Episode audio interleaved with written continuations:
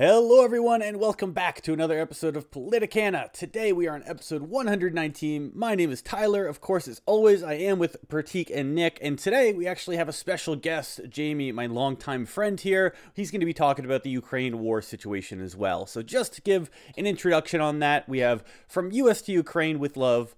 Biden makes surprise visit to Ukraine for first time since the war began. So, US President Joe Biden went on an unprecedented trip to Kiev early Monday, his first since Russia launched its full-scale invasion of Ukraine almost a year ago. He reiterated America will uh, continue to heavily support Ukraine with additional military assistance. Biden also promised to impose more sanctions against Russia. Biden's visit represents a highly symbolic moment coming a day ahead of a planned speech by President Vladimir Putin marking the anniversary of the war.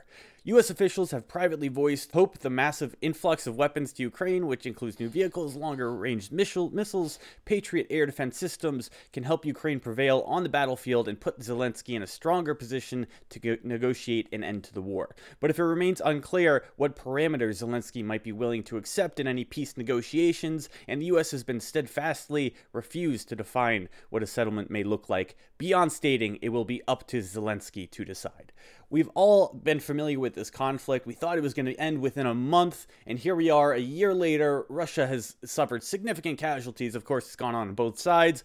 Um, but today, we're going to be handing it off a little bit to Jamie to get his thoughts and insights on, on this war. Um, so, just to start, what, what are your thoughts on, on the war in general, the state of the war right now, and where you think things are headed? And we could just go from there.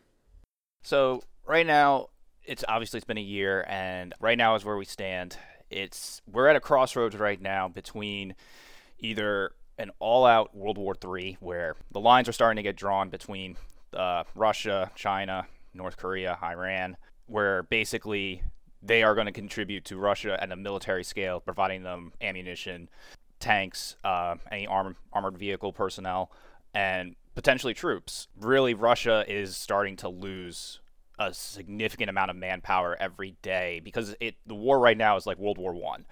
It's trenches, artillery bombardment. It's it's basically no one's making any ground realistically. I mean, except for in the Donbass region where there is a little bit of fluctuation, but most of the battle lines right now um, are pretty stagnant right now, and it's just becoming a war of attrition until the spring. And then once the spring starts, um, probably I would say March, maybe April, you're going to start to notice the sides are going to start counterattacking one another, whether it's going to be Russia re- renewing their assault in Donbass um, or Ukraine actually, my personal opinion, I think Ukraine is going to make their counter assault in the Kherson region and try to go for the Crimea as their ultimate goal to liberate and cut off Ukraine or Russia from Crimea there's that aspect of it. I also know, I don't know, you guys have been hearing about uh, the situation in Moldova right now with the government capitulating and all that, correct? Uh, vaguely. Yeah. I mean, you could give a brief I, I mean, I, have heard about okay. that Putin's trying to take over Moldova. Right. So there's a breakaway st- uh, state. Um, I'm trying to get the name of it. It is Transnistria. Thank you. So they're more pro-Russian there. They have the separatists there, and I be- and it's a back door for Putin basically for Ukraine. He can open up another front without having to really do much. I do see something in that region happening, whether it's going to be Putin supplying the separatists there to open up a new front, or he goes into the into the region himself with some fresh troops and opens up another front to try to pull away Ukrainian manpower from uh, the Donbass or the Kiev region, because they also have Belarus up, you know, um, right next to them as well. That they've been using them as a launch point to launch troops. Hmm. And do you think so? At, at, the place we're at now, we just had Biden show up in Ukraine. That has to be a pivotal right. moment. Do you think that has any sort of impact? He did show up with five hundred million dollars, but we've already given them tens of billions of dollars. So that just seems to be a continuation of what we've done. But do you think Joe mm-hmm. Biden showing up changes anything? Does it, you know, I mean, symbolically or otherwise? Symbolically, yes, it shows that the United States is committed to future press, uh, prospects of NATO uh, members, like obviously Ukraine trying to get into NATO, but it shows that we stand by the NATO alliance and we basically will do whatever it takes to continue this alliance um, further against Russia. I do see. I think that Biden making his appearance will will basically get the other NATO countries to contribute more. I mean, we've uh, like you said, we've already contributed, I would say, about close to fifty billion dollars in terms of aid, both military and non-military aid. And and if you notice, obviously all the other NATO nations haven't really. I mean, they've contributed, but not as much as we have significantly. But I think that this is Biden showing up is saying, you know, it's time for NATO and the European countries to step up and help Ukraine further um, with the Leopard tanks or any additional munitions that we can provide them. Okay, and in terms of you know what's going to happen in the spring you were talking about that before i just saw something saying they're actually going to start a new draft in russia even going after a lot of the citizens of moscow for instance a lot of the people going to school higher education no longer being an exemption for the war do you think that manpower is going to help them on the spring offensive or are these just are these just going to be untrained troops that are just going to be cannon fodder like we had seen with those kind of initial rallies of troops what are your thoughts on that uh, personally i think and given Russians Russia's military past, there's going to be more cannon fodder. But if Putin was smart enough, he would take this new draft and actually train the troops or these people into into a conscript force where they have some basic skills and fight power to take on the Ukrainian soldiers. But Russia in the past has always just taken civilian numbers and has thrown them into the con- uh, cannon fodder. I mean, look at World War II. Like they would just take hundreds of thousands of troops, send them to Stalingrad, and it was like, all right, guys, you guys are going to charge forward, and that's it. Go, good luck. And they would do it and take, you know, tens of thousands of casualties, and you know, either succeed or don't succeed. And that's what they're doing here right now. They're they're just launching every able body that they can to make some type of progress to keep Putin's regime going. Any significant victory or small victory is a, considered a great victory for the Kremlin. Hmm. And so it's also pretty interesting that you, the Ukrainians have been fighting for this whole year. So they've actually been training in actual warfare, the warfare they're going to experience against the Russians. I don't know how you train these Russian conscripts quick enough to make it have a significant impact, enough impact. And I think the new technology that's being introduced through the tanks, etc., from the West, seem to be like a big you know push against Russia. Like it, it from all, from everything I'm hearing, it seems like Ukraine's winning, Ukraine's doing well. But then I always in the back of my mind, and just every once in a while, I'll hear, "But you don't understand the just how many resources Russia has." Who do you see? That's, who do you see taking this war? I guess is what I'm trying to say.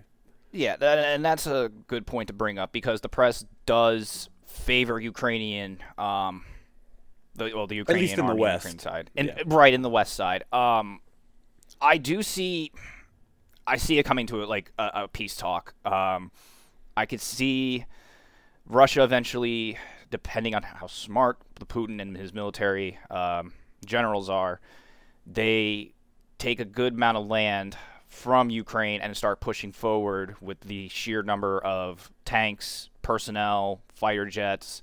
Um, Biden at the front lines, of course. right?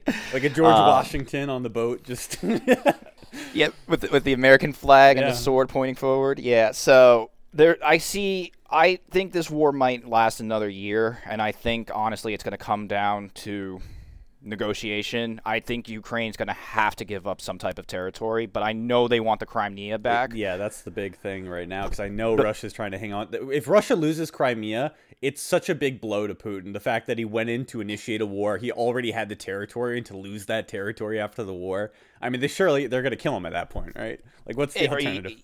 or yeah, well, yeah, they'll dispose of him. I don't think they're going to kill him, but I think they'll just kick him out of office and replace him with someone else. Um, but if they lose the Crimea, you know, that's a huge bargaining chip for Ukraine to come to the table and, you know, try to end the war. So that's what I think Zelensky's doing right now with Ukraine. He's focusing to try to get the Crimea back, and you know he'll make it a long war of attrition in the Donbass region.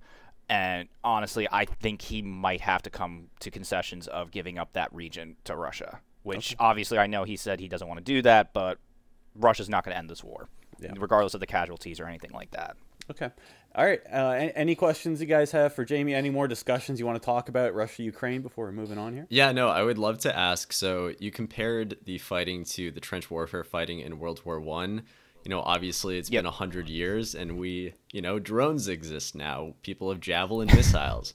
Like, I, I get the comparison, but I would just uh, wondering if you could comment on, you know, how we see the fighting day to day sort of changing from how it used to be in traditional trench warfare and just what what things look like on the ground now.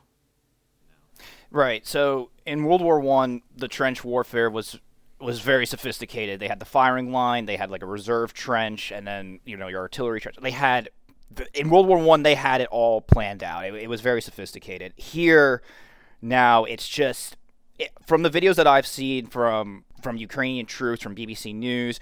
Basically, it's just a thin trench where it's just enough to give these guys cover, regardless of drones or anything like that. They have these little trenches where they can take cover because the region in the Donbass is an open, flat field.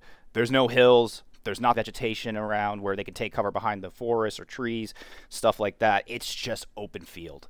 So they basically, both sides just scramble to make quick trenches to provide their troops cover.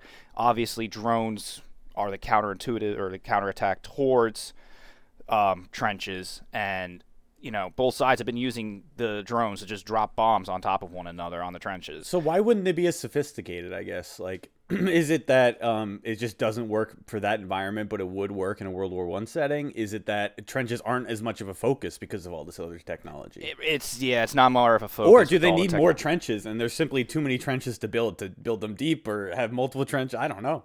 Right. Well, one, the ground is a lot harder in Ukraine because of the the winter and everything. Um, hmm. and they qu- quickly assembled these trenches. There's not like there wasn't planning into it. In World War One, when it, trench warfare began, both sides started to realize like this is going to be the warfare and this is how it's going to be fought. So they began to immediately invest in the trench warfare and the infrastructure behind that. Here, it's just let's get our guys some cover and wait till the spring comes around. So then that way, when the weather does get warmer and our tanks are able to move across the ground, um, we will continue. You know, we will resume the counterattacks with uh, armored divisions and personnel, and go from there. It's just more right now of a band aid for the situation. You know. Gotcha.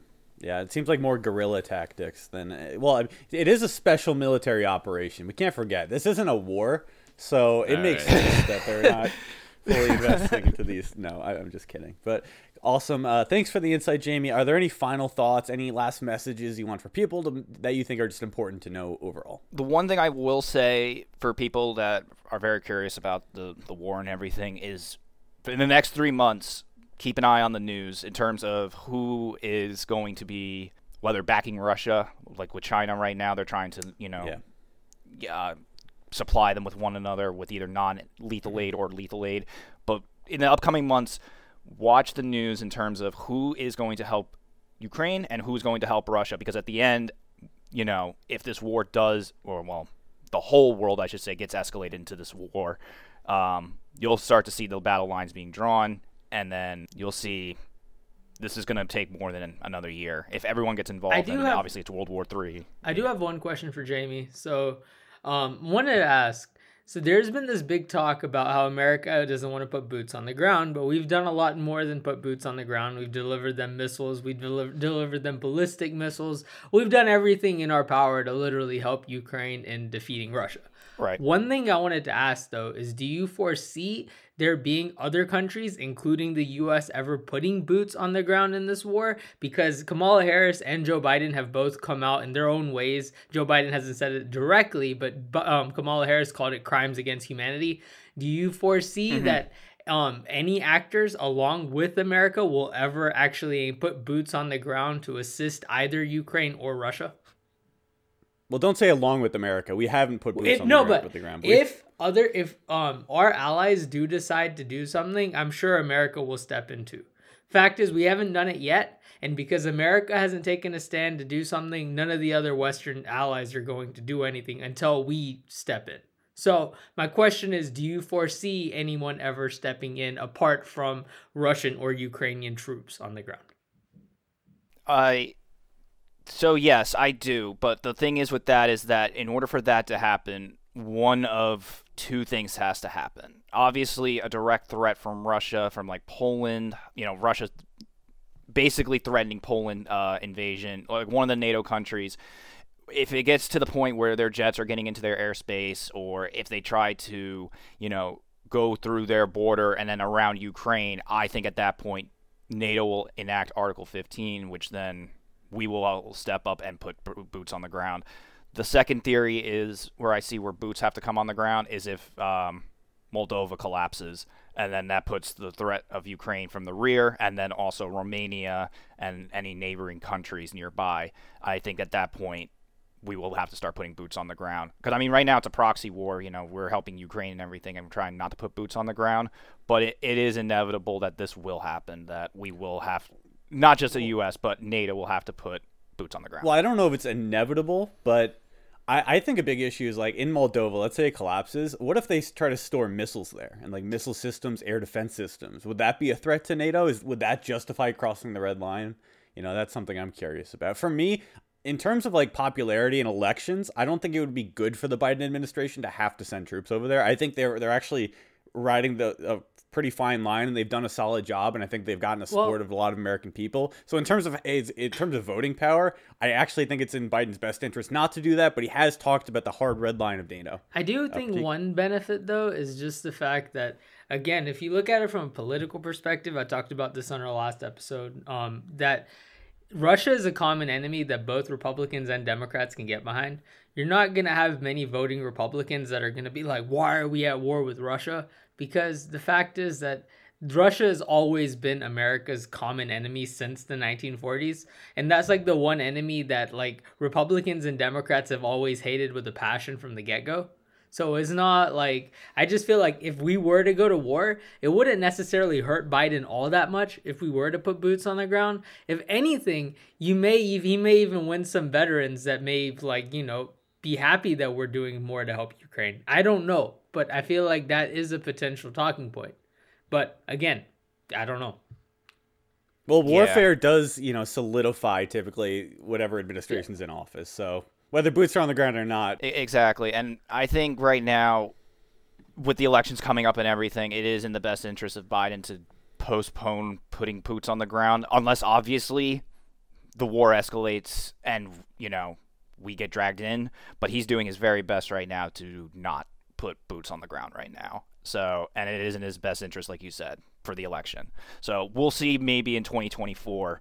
Um, obviously, if this war continues, and then whoever takes office, if it's going to escalate even further or if we're just going to continue what we're doing. Uh, Jamie, can you actually just one more comment? Um, so you mentioned Moldova and sort of in the in the block of sort of after the Soviet Union collapsed, you know, you had the frozen states of Abkhazia, South Ossetia, Transnistria, etc. There was one more I always forget the fourth.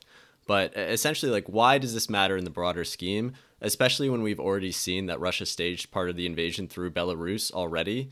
So why does sort of the Moldovan part, which for folks who don't know, it's sort of on the uh, southwest of Ukraine as opposed to the east or the north, where Belarus is. I'm just wondering why that front would be significant. Where if they've already staged part of the invasion from another country, Belarus, why wouldn't we have?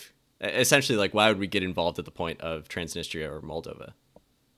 Exactly. So um, the thing with that is, is it's a new front for Putin obviously he's going to have to move some troops, but they have so much, you know, troops and um, military equipment that you know it will put a dent in their main offensive numbers, but it would hurt Ukraine more because then Ukraine is going to have to divert more troops to the Moldova region or that border because they don't really have anything there. They were under the assumption that okay, Moldova stays. Obviously, the breakaway state we kind of have to worry about, but there's only 2,500 troops.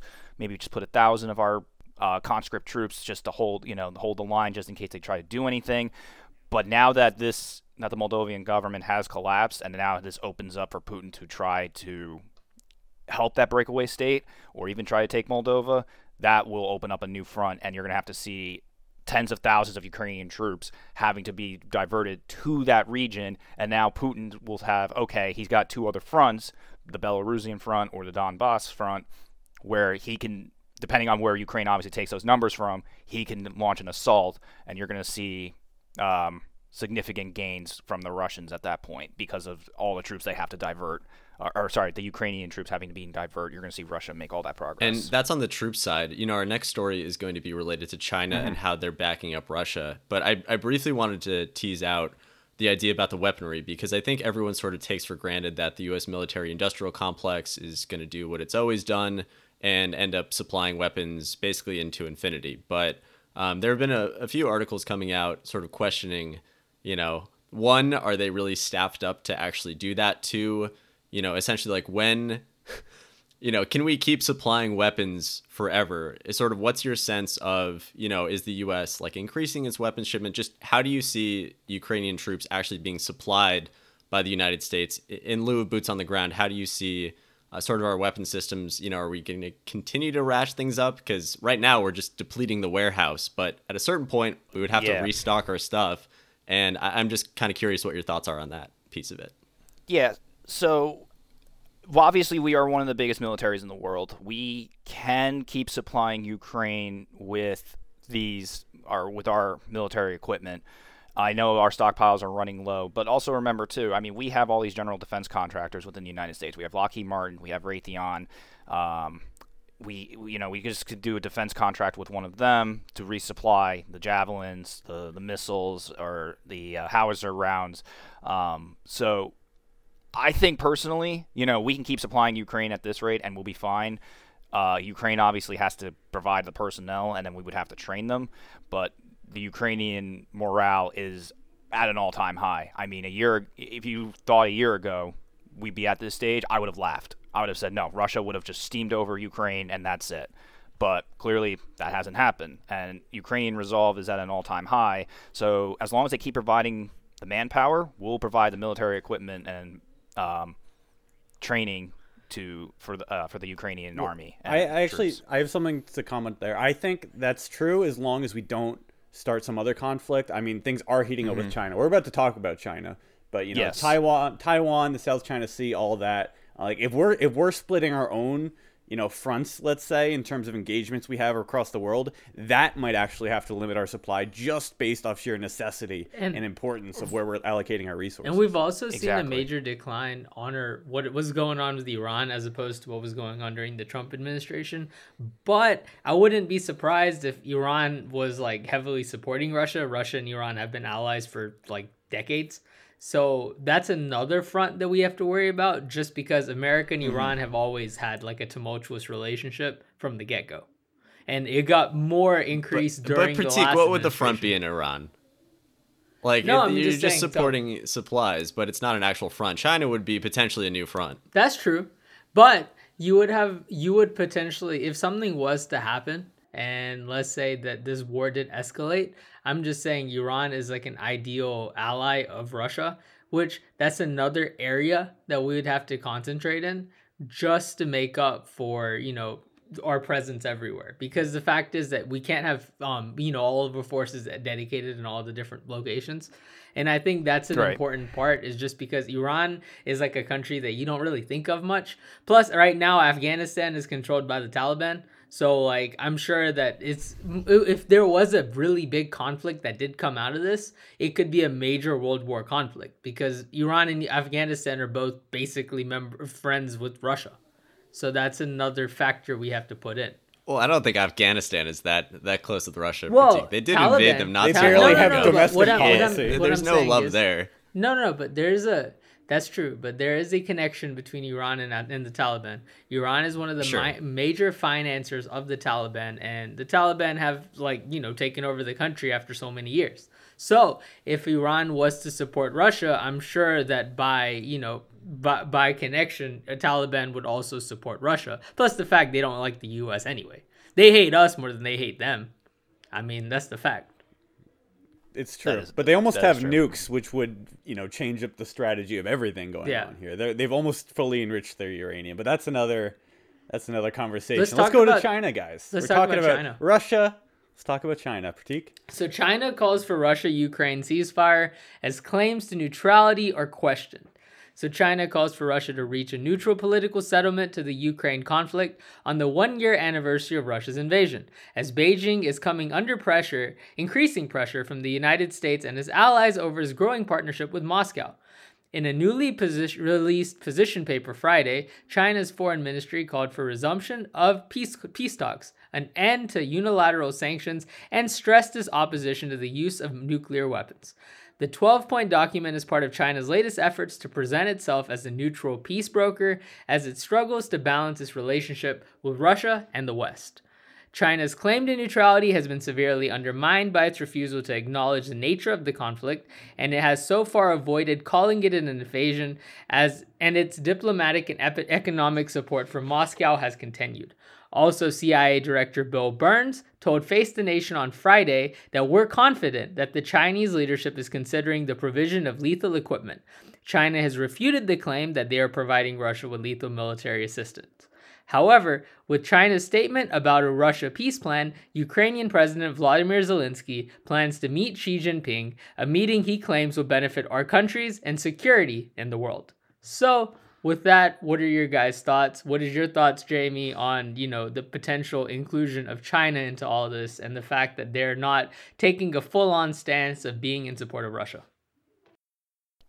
So for this, actually, I I'm actually shocked because I would think that China would be fully behind Russia in this invasion because they want to see what Putin can get away with because obviously they want to do what Putin is doing in their own theater it, with Taiwan.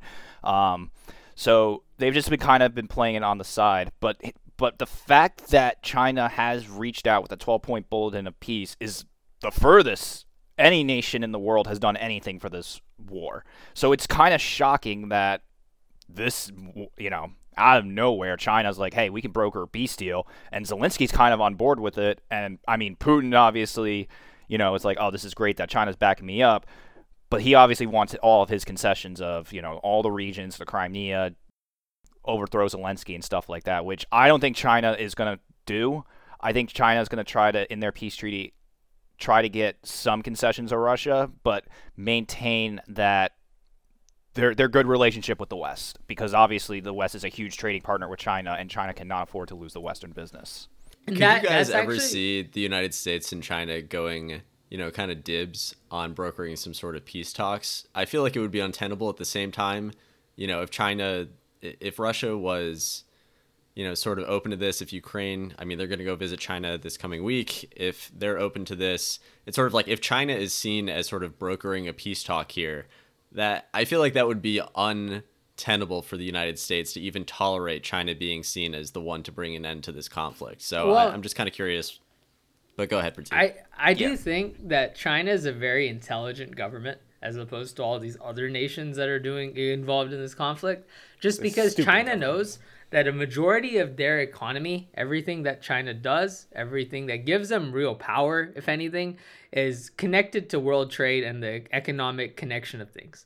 And they know that if they decide that they would, um, you know, be full on in support of Russia, they're going to lose trading partnerships. They're going to lose a lot of, they're going to lose a lot of money, and on top of everything else, they're going to sabotage their relationship with the United States and other allies that we have. And the fact is that, sure, on paper, it sounds like, yeah, America and China have always had bad relationships. But in the end of the day, Amer- China relies on um, America and a lot of these countries to buy their stuff. And the fact is that that's what's built China to becoming the big bulldozer, like, you know, power broker that they are today. And the fact is that China has much more to lose if they do something stupid than Russia does. And frankly, even if America does something because the fact is that China is so interconnected and their whole like economic stratosphere revolves around world trade and finance. So it's actually interesting that the fact that China is doing something because the fact is that if China decides to become gung ho in the side of Russia, if anything, it's just going to hurt them more than everybody else because Russia is just going to be Russia. And America is going to potentially look at other, like, you know, places to buy stuff from or just try to build stuff or make stuff at home. But China doesn't have that capability to do that because their economy relies heavily on trade. So Tyler and Jamie would love to get your thoughts on this, but first, in classic show fashion, I have to disagree with Prateek on this. So agreed that China cares about global tradition. trade and what have you, but I would argue that they don't care what the United States is doing on this. They care what the Europeans think. For example, Europe, one of their big differentiators between the United States and China was going to be okay, look, we are going to have good trade relations with the Chinese. We're going to get closer. We don't have any of the same hangups that the Americans do. And that's actually going to be beneficial for us. We're going to get closer as trading blocks, and we're going to succeed as a result of that. Now, with China picking sides and supporting Russia in this, it's sort of seen as okay, you know, this war is going on in Europe's own backyard. And now it's like, okay, you're not our friend anymore. You're against us. And you're seeing the German foreign minister starting to criticize China in the way that ne- they never would have two or three years ago. It just wouldn't have been on the table. And so I think that's the differentiator, not the United States, not China looking at what is the US presidency doing here. I think they're looking at the Europeans and going, oh crap, we could actually torpedo some of our relationships with this. But Prateek, I see you laughing. What what are you thinking? All right. So I was doing research. And the reason why I made my claim is this. So in terms of exports by country, if you look at you know the governmental websites of China and how their exporting um, capacity is and who they export the most to, America is number one. Uh, we they export around 577.13 billion dollars worth of goods to the United States, followed by Hong Kong, which is their um, is basically owned by China at 349.44 billion. This is as of 2021, and then Japan is at 165.82 billion, and South Korea is 148.85 billion. Germany is the first European trading partner that they have in terms of the top eight and they're number six. And they um, export around 115.18 billion dollars worth of goods to Germany. The reason I'm bringing that up is yeah, but you're not taking of, the EU in totality, Prateek. That that is fair, but you have to treat it as a block. It's not okay, just one country in one country. But in the end of the day, United States is still the number one trading partner that China has, and the important part about that is is that no matter what has happened i mean sure our relationships have been bad. When trump was in office you had a whole tariff war going on. But in the end of the day both of our economies are so heavily connected that if something happens to either or it kind of hurts both parties. The fact is though is that for china their influence is heavily relied upon by the fact that they have such a large economic enterprise. And the fact is that the reason that it exists is because America is heavily buying their products as opposed right, to all other countries in matter. terms of value. Yeah, yeah. I I'm guess we're just going to disagree on which one's more important. Factor. Yeah. I'm just saying, in my opinion, I think that's more of a factor because I don't think China is stupid enough to let their own political ambitions get in the way for of them being able to succeed and potentially, you know, be able to survive as a whole. And I think all of that stuff is connected primarily due to their economic prowess more than everything else. Sorry, that's just how I'm looking at it. What about from like an influence perspective? Same. It's just interesting to me that you have now China coming out with this peace deal because, you know, if you want to be the hegemon of the world, you do have to broker these sorts of deals.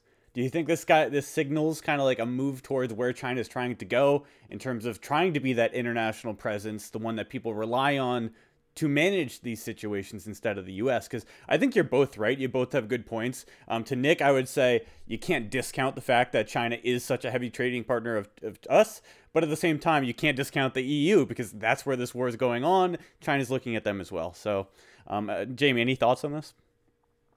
I think that China is trying to position itself to be the the broker for international conflicts. I think that they're trying to this is like their first test run, and I think that they're going to try to take the initiative to show everyone in the world that you know we're not, you know, a power hungry country. We try to bring peace and stability.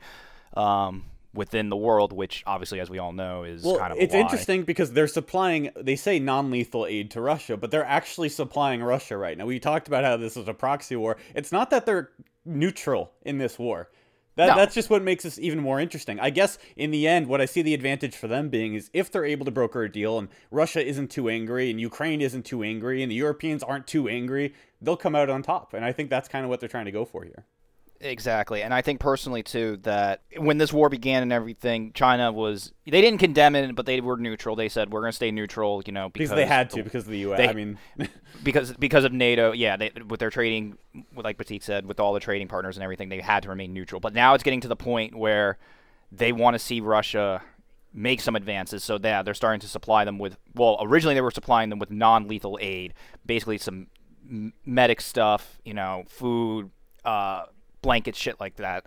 Um, but now they've gotten to the point where okay, we've done all this, but now we have to start supplying them with the lethal weapons, and they're at that point now where they have to do that because for them to brokerage a deal or to come up with a peace deal, Russia has to make some type of gain. Because if Russia doesn't get any gains and Ukraine does beat all of Russia and pushes them out of the country, they have no foot to stand on. So, And it's it just to note, non-lethal aid. It also includes like bulletproof vests, so it's not all things that aren't used in combat. There is co- some combat equipment. It's just not like missiles and ammunition.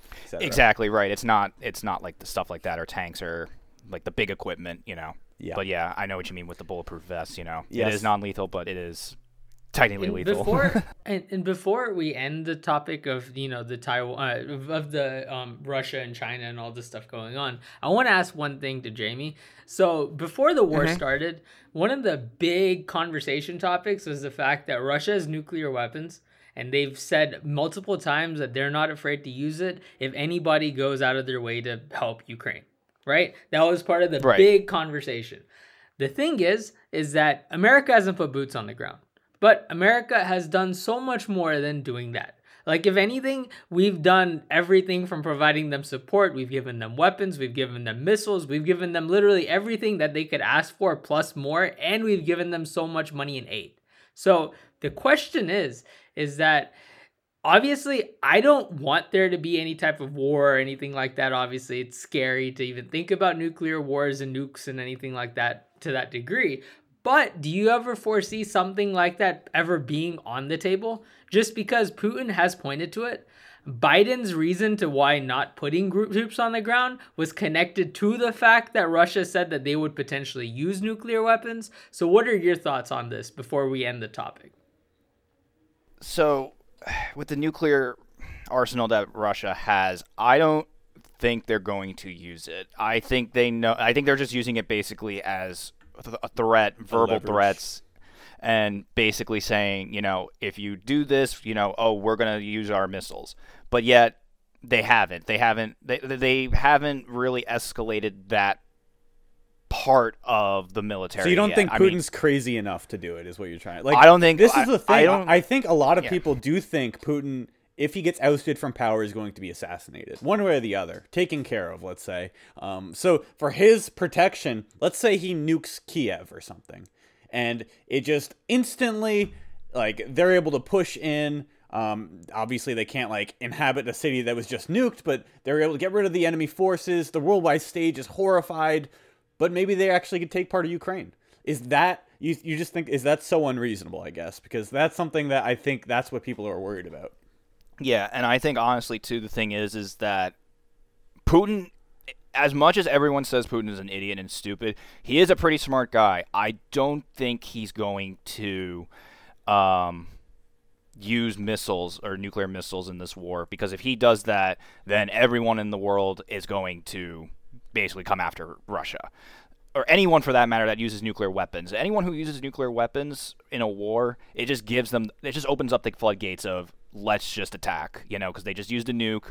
Um, you know, now we're not going to trade with them. Now we're going to attack them because now, you know, they're using nukes against, Yeah, even though it's but- considered an enemy, but now they can use. But even if we're anyone else. justified in using nukes, I don't know if we would respond in kind with nukes if they nuke Ukraine. Just for political global stability, I'm not sure that we would respond that way. That that makes me nervous. I'm not sure what the line is. I'm not quite sure what our what the Department of Defense's uh, you know plan is for this. But If to me, it's Ukraine scary. was a member of NATO, then I would argue um, against what Tyler is saying, but I kind of agree too, just because America has done a lot, but we haven't engaged in that full scale of anything. And I don't think America has, you know, the ability or the, you know, the persistence to do something like The that. will, The will. yeah. Because if that happens, then it's just like literally World War Three starting. And then Biden will definitely be out of office, which I don't think Biden Would- would no, probably that- win re-election. I don't think know that's true, dude. I think people like to keep whoever's in power for wartime because they're so Yeah. afraid of what like who might I- come next. Yeah, I mean, do. I mean, FD, FDR almost got elected three terms. Well, no, no, he was World elected four terms.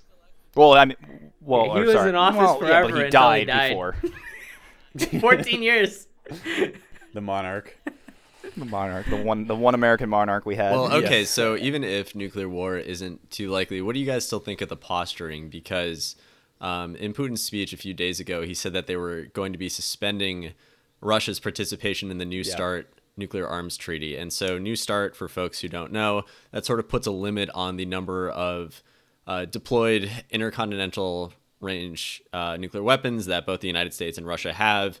And just for some more background, you know, before the pandemic, we had this pretty long lasting bilateral relationship where we would send inspectors to Russia, Russia would send inspectors here, and we would sort of look at each other's nuclear arsenals. You know, that's been suspended. It doesn't look like that's going to be resumed anytime soon. So even if nuclear war isn't too likely, he's still posturing like it's something that he keeps sort of putting on the table as this continued threat where again as more time goes on he's just kind of adding things that he's just you know kind of withdrawing from the nuclear arm stuff. And he did this announcement by the way right after Biden went to Ukraine. Literally right after Biden showed up there he said oh by the way we're going to withdraw from this nuclear arms uh, agreement the next time around. So just wondering what your guys thoughts are on that you know, you know what's funny when, when you say that I, I immediately think of a guy walking into a store a convenience store with his hand in a pocket in the shape of a gun pointing it at the cash the guy behind the cash register saying i'm going to shoot you if you don't give me the money. But we don't actually know if he has the gun or if he has bullets or if he's willing to pull the trigger any of that. And i think that's kind of what's happening here. You say political posturing. I just think it's leverage. Like what other leverage does putin have um, he's trying to justify this war to his people constantly. I don't know how that pro- propaganda battle is going. I don't know if he's winning there. Uh, but to say that they're under such threat that they might need to use nuclear force, maybe that does inspire some patriotism within Russia. I don't know. Um, it, strategically, if they do it, we had talked about the consequences are going to be horrific. Even China, who has been tepidly supporting them, could not support Russia if they did use nukes. I think that's part of the thing. A lot of their alliances, their strongest alliances, would fall apart if they did. So it really is, you know, the emergency scenario. They would have to hit the button. They have no other choice it really comes down to is Putin so deranged that he's willing to kill however however many people, not for the aims of Russia, but for his own personal good of burning it all down. Almost like Hitler in his bunker of like just you need to take the city, you need to kill me, you need to kill all of us. That's the only way I'm getting out of this. Yeah, and I agree. I, I, I see Putin being like that, you know, just keep using nukes as as as a bargaining chip more so than anything. Like when it comes to when it when it comes to the, these peace deals or whenever when it comes down to that, he's gonna just say, "Hey, I have these nukes. Give me what I want," or you know, I will unleash them. And then people are gonna say, "Well." You know, either they're going to not take the bluff or give in, and most people will give in because no one wants a nuclear war. It's true, but you know what we do love inflation, mm-hmm. especially after COVID. So, who doesn't? I like was, it. That though. was the best transition. All right, so I love it. I love it. Former Obama economist says little, if any, progress made on inflation under Biden. So, the former chairman of the President Barack Obama's Council of Economic Advisors, economist Jason Furman, warned that the economy is overheated. He said, We have made little, if any, progress on inflation. There is little, if any, reason to expect a large showdown, slowdown going forward, he said.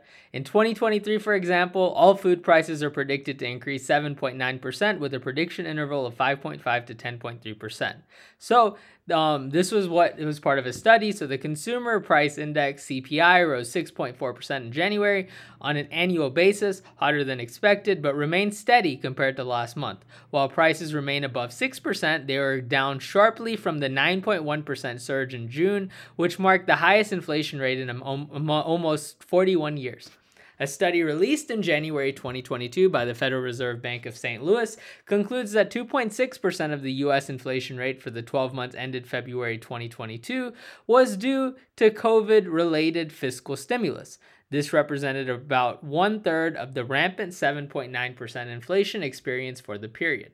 So there were three takeaways from the study. First, the enormous increase in the money supply caused by government spending and the major driver of the high inflation, which has been compounded by Russia's invasion of Ukraine. Second, this Fed show, study showcases that the modern monetary theory, MMT, which has been embraced by many progressives, has failed.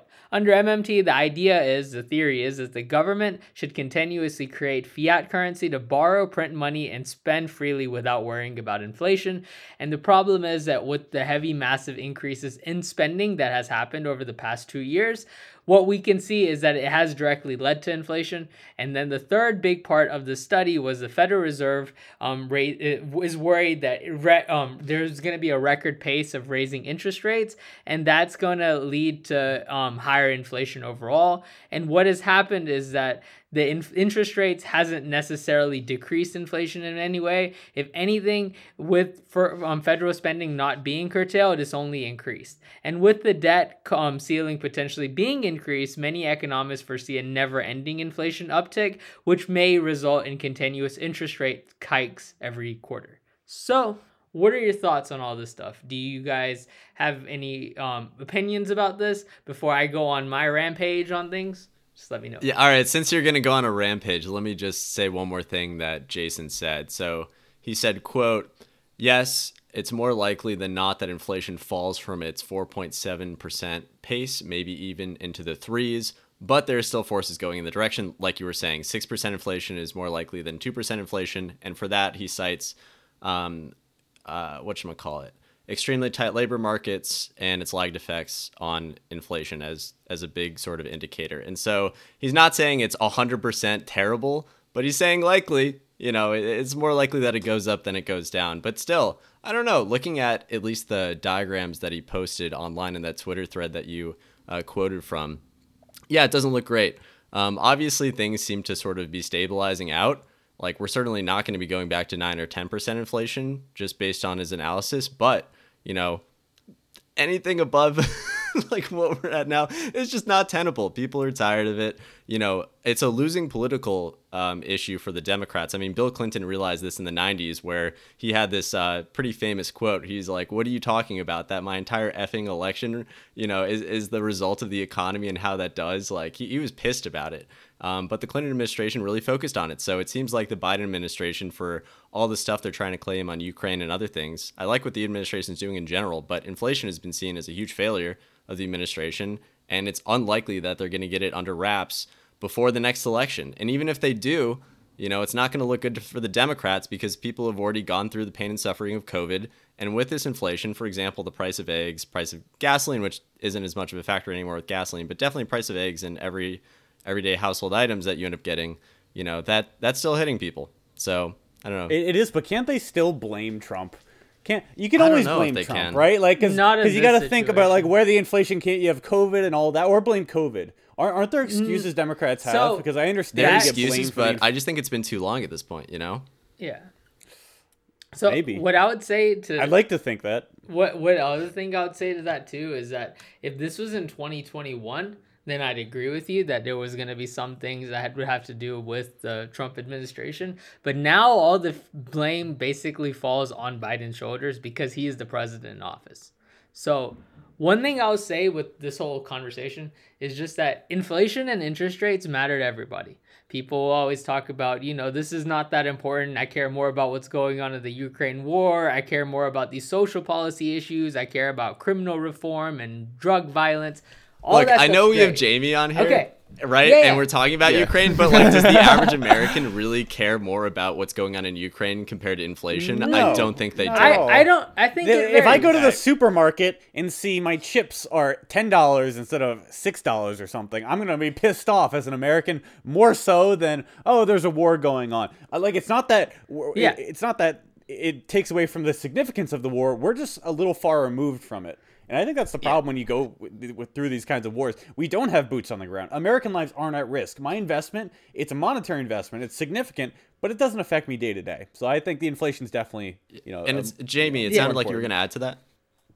Yeah, I I was going to say with the inflation and everything going on, I think, and, and obviously with the war in Ukraine, I think the American people are more concerned about the inflation. I do think the, the American people are going to pay more attention to this election, not just because of its oh let's get rid of Trump um, and you know put in a Democrat. It's going to be who's going to be able to resolve inflation, who has the best plan to curve this inflation rate and bring it down. Um, because yeah, everyone at the grocery store, I go to the grocery store every day for food, and all I, I hear it every day. The price of water has gone up. The price of eggs has gone up. Bacon's gone up. I mean, it, you know, people are starting to cut back on their spending and well, actually, just buy the main. Interesting note, and I just looked this up. Consumer spending has still been increasing month, which is crazy to me. Like that's part of the thing with inflation. It's like Americans are still spending crazy well, amounts obviously, of money, it's inflation. even as. But that's no, my. I, I was gonna. I was gonna say about that. That that report is mostly for the consumer spending because obviously inflation has gone up, but that's because of the prices of food has gone up. So people obviously have to spend money for food. So I just mean with interest rates, why. you would expect at some point for it to no, so know, it doesn't not be so the case. I, I have a lot of things to talk about this, so sorry about my random intro. Hit us with it. what I'm trying to focus on is just that overall the challenges that whenever inflation goes up, that's gonna lead the value of the dollar to go down and then when you expound, compound it with increasing interest rates to combat that inflation, that's going to change how eh, how consumer behavior happens. So what usually ends up happening is that whenever you have any business, any type of operations, operating expenses are going to skyrocket whenever you increase interest rates because every every company, whether you're a small business to a big business to a corporation, everything that they do is basically at some point funneled through a loan.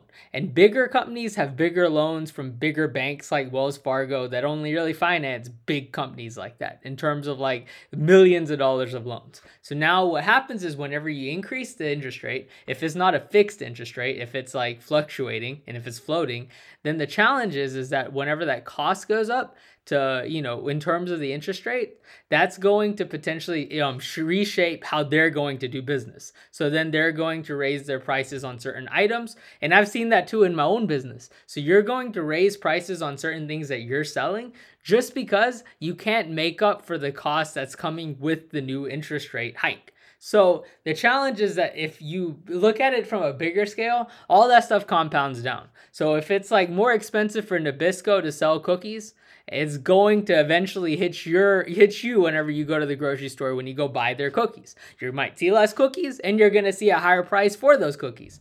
And the challenge with any of this stuff when it deals with inflation and interest rates is that inflation is caused by a variety of different things. Like um, George Soros, there's this book called The Alchemy of Finance, talks about this theory called refle- reflexivity. And it's like supply and demand are not that concrete, like classical ex- economics wise that they talk about because it's like every every individual is going to think th- differently about different things. So it's like there's no such thing as like what is what is a perfect demand and perfect supply it's this equilibrium price that no one ever hits. But the challenge is, is that whenever you raise the interest rates um, to combat inflation, essentially you may lead to more inflation too. So it's like one of those things. It's like unless you curtail for federal spending, you're always going to have the same challenge. And the idea is is that the modern monetary theory focuses on that you need to focus more on the currency you need to more focus more on the fiat dollar because the paper dollar can be given whatever value which will potentially resolve all the other issues that you have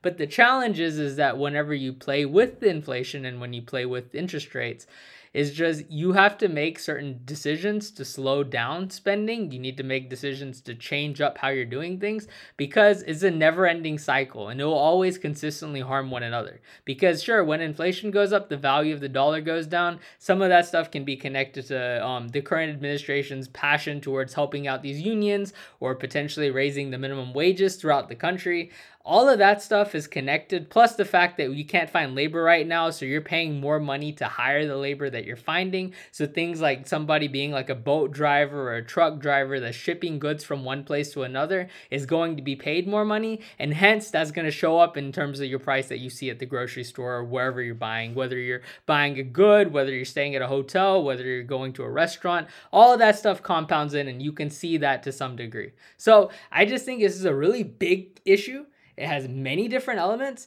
and the challenge is is that no one really knows the answer to this problem. But the consensus that most economists have is that they need to focus more on the monetary policy of things as opposed to the modern monetary theory, which is like the new Keynesian way of looking at things, which focuses more on fiscal policy.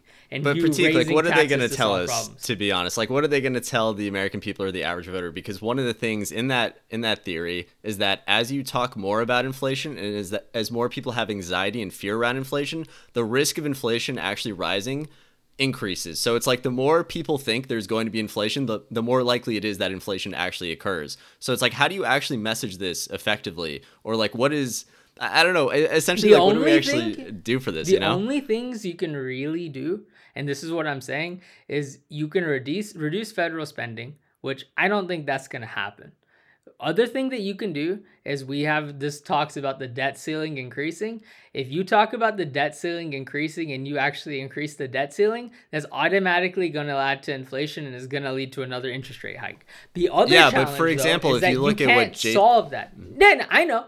I'm not. I'm not criticizing anything that he's saying, and I know that that you know you need to aid Ukraine. No, but if you do didn't, it would be much worse. It's like yes, if you do, it's mm. it's not the best, but if you don't, way- it's gonna be bad. No, it's gonna way, be worse the other but, way. But no, no, but you're spending more money. So you're giving them more money in aid. You're giving them more money in other forms of aid in terms of financial benefits. So the challenge that you face is that it's just about how much money you spend. The more and more money you print, more and more money that you spend, and the more and more um, va- costly it is to get a loan, whether it's a home loan, mortgage loan, you know, any type of loan, business loan, college loan, all of that stuff is all influenced by these interest rates. And the challenge is is that you have to make certain changes on how you do things.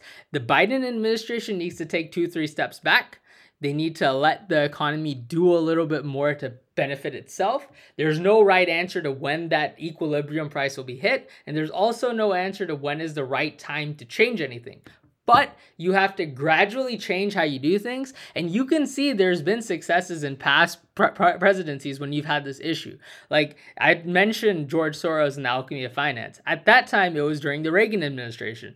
They made changes with some Laffer curve and other policies that were going on at that time to curtail the amount of federal spending to potentially reduce the level of inflation, which was heavy during the Jimmy Carter administration. Same thing can be happened with Bill Clinton, which that was the most famous. It's the economy stupid quote. It's like you've had changes that have happened. The challenge is, is that currently the people that are in charge love spending money on a lot of different things. And when you talk about forgiving student loans and stuff, that's only going to increase the cost of doing business and is going to potentially hurt consumer confidence because it means that your the value of the money is going to go down. Let's be real. George H.W. Bush did more for the economy than Reagan ever did. But anyway, I'm not I'm not worried about Reagan or Bush senior. I'm just looking at it from the larger context of things is that but just like pointing to it as like a huge win. I don't know. I, I don't think it's a win or a loss. I just think it's a problem that you have. And unless somebody solves this problem, it's going to continue to compound. And the fact is that interest rates have never really been this high ever. And the fact that Wait, that's not true. it's been during the Jimmy rates- Carter time period. But since then, you haven't seen interest rates at this high of a level and inflation at this high of a level together. And the fact is that, sure, one is trying to reduce the effects of the other, but the problem is that until you reduce federal spending as a whole, is just going to compound. And when interest rates keep going up, that's going to potentially lead to an economic decline as a whole. Because with all this big, how you know, building stuff, and with all this like you know, people buying houses everywhere and all this stuff going on, it's the challenge is that all of this stuff is built around loans. And when people can't pay those loans back because interest rates keep hiking up, that's going to be a major problem for everybody. It's just something that is hmm. like this is what kind of what led to 2008 decline, but this is like much more than that. Except the economy is much better than it was in 2008, which is why you have heavy levels of inflation. But at the same time, the inflation is all like messed up because it's created by a lot of different factors, whether it's the supply chain, Ukraine, and the fact that you're paying people more to do the same quality of work, and the value of that is led to higher prices on literally all the items that you buy. Hmm. Prateek, I just want to add one Yeah. thing. I'm sorry, Yeah, Tyler, yeah, just real it. quick. Yeah. Because what you, you when you said in 2008, the you know the economy is better than it was in 2008, but in 2008 it came crashing down. Like no one knew this was happening. agree. This was all that was behind the scenes, you know. And, And here you know. when it happened, everyone scattered. Here, right now, everyone knows this is happening. We're all on this Uh, train that's on fire right now, and I guess that we have to figure out is how to put this fire out on this runaway train.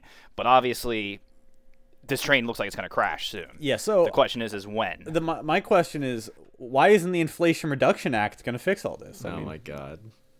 We all know spending it's hundreds of billions of dollars true, on yeah. that. Why isn't it going to fix You're inflation? never- but like we, we talk about this, the administration get is going to get blamed, but they're not the cause of all of this. And to some degree, they have they have they're implicated a little bit, but so much of it is just world events, That's geopolitics, that's any COVID, inflation etc. theory though, Tyler. But in 2008, No, you I can't. understand. No, no. But what I'm saying is, look, in But 2008, voters are going to vote when it all like fell it's down, his fault. George probably. W. Bush was in charge. The people you blame whenever 2008 happened is the Bush administration. Democrats won on the fact that the economy declined under the Bush administration because Well, of Iraq. yeah, like I said, And people will vote on that. Flip Doesn't mean it's side true, of this is that if this thing actually crashes, I'm sure there's going to be a lot of Republicans that are going to blame Ukraine and what's going on over there, which has led directly to this because we have spent a lot of money. I don't think that it's the same level. We've I also don't made a think lot of that they're really connected. But the fact is that you usually always blame the person in charge, and in this situation, it would be the Biden administration. So they need to fix certain things so then they're able to win their own reelection. Why do we pretend like we don't make so much money from our military industrial complex and us shipping all Because- these old equipment we weren't even going to use anyway? The fact that we were able to offload that inventory because it doesn't awesome for us. impact the regular common person. And until you reduce interest rates, interest rates are the key here. And when interest rates decline, even if inflation is whatever percentage, you'd be okay. But the fact that interest rates have hiked up so much Prateek, to isn't resolve idea that you inflation is half the problem. Interest rates to cool the economy. I thought that was the yeah, whole that point, is. yeah. Isn't that the but the fact idea? is that no, Or no. But abolish the the Fed, fact is so. that they don't Abolish the Fed. help each other. One, or, one or the other. No, no, but it's it's feds. complex. This is why you have all these monetary theorists that have done a lot of things, and this is why Keynesians, these like people like George Soros, the classical economists, all have challenges with this, and especially when you have this new modern monetary theory stuff going on, especially since 1973, is just the fact that it's too many different things going on. But the whole idea is is that the whole modern monetary theory um theory about this is that inflation happens when your economy is at full employment and whenever the economy is actually doing really good which has led to inflation the challenge with that whole theory being a theory is just the fact that it's not because the economy is doing good it's because of all these other forces that are in play Plus, there's been a big influx of spending that has happened since 2020 to now, which can be resulted from negative things and positive things. So this is just a very complex matter where interest rates could be that potential burner if interest rates go up to that high of an extent. And interest rates have been hiking up a lot. And that's Prateek, the who's scary thinking part do you like all. on this? What? Very curious. Who's Because thinking? you talked about the Keynesians, you talked about I actually, monetary. I the actually think George Soros is a very intelligent guy. That book, I mean, Alchemy clearly. of Finance, is one of the best books that I've ever read. I think hmm. Keynesians have some good ideas, but the fact is that their whole idea is about aggregate spending, aggregate demand, aggregate supply. And the whole challenge, which the classical economists always had, is the fact that there is no such thing as a perfect supply and demand. There's also not a perfect invisible hand. There is an invisible hand, but it's only invisible to a certain degree because every single consumer has different expectations and looks at things differently. And that's going to be shaped by, you know, what's going on. And there's like a feedback loop that happens. And that's, I actually think George Soros is the most intelligent, uh, intelligent talking point on this topic, actually. But the fact is that nobody likes George Soros. So there's George Soros. Well, Republicans don't. Well, I mean, he's, a big financer of Democrats, but Democrat funder. Democrats are all about Occupy Wall Street and want to shut down people like George Soros. Why I never understand why these people vote Democrat, but hey, beats me, man. Look at Warren Buffett, hardcore Democrat. Well, well, you know, Democrats, they're just pegs on a board. They're falling in line. Who else is a peg on the board but our boy George Santos? So, what's been going on with him lately? I think we're on week six now. So we're coming to Yeah, the I end. think I don't Prateek, know. This what's is uh, if we get one more story, you may be losing the bet. Yeah, man. yeah. So It Jamie, uh, basically George Soros. He's basically. Uh, have you guys seen the movie Catch Me If You Can with Leonardo DiCaprio? You mean George Santos? Yes. Don't This get him yeah. confused with George Yeah, Soros. George Santos. yeah, there you go. Yeah, George Santos. There's a guy named Frank A- Abagnale. He's a real guy who basically just found him way his way into a million different occupations. He was a doctor. He was a, like a pilot. Like all these random things. But anyways, this guy is the exact same to me. And this week, a new story came out where essentially um, someone he had been living with committed credit card fraud, and then he actually testified in court and used his his address and said that he worked at Goldman Sachs. Of course, didn't work at Goldman Sachs. The address he provided was the same address as the residence of the person caught for a credit card fraud. Um, he was investigated, questioned. He wasn't, you know, prosecuted for any of this, but it just goes to show I, I think he's the most interesting character, by the way, which is why I love these stories. It's not outright political, but the fact that someone like this can exist and get away with it and somehow manage to get in office to me is just kind of kind of funny. So, what are your guys' thoughts on George uh, George Santos continuing in the news?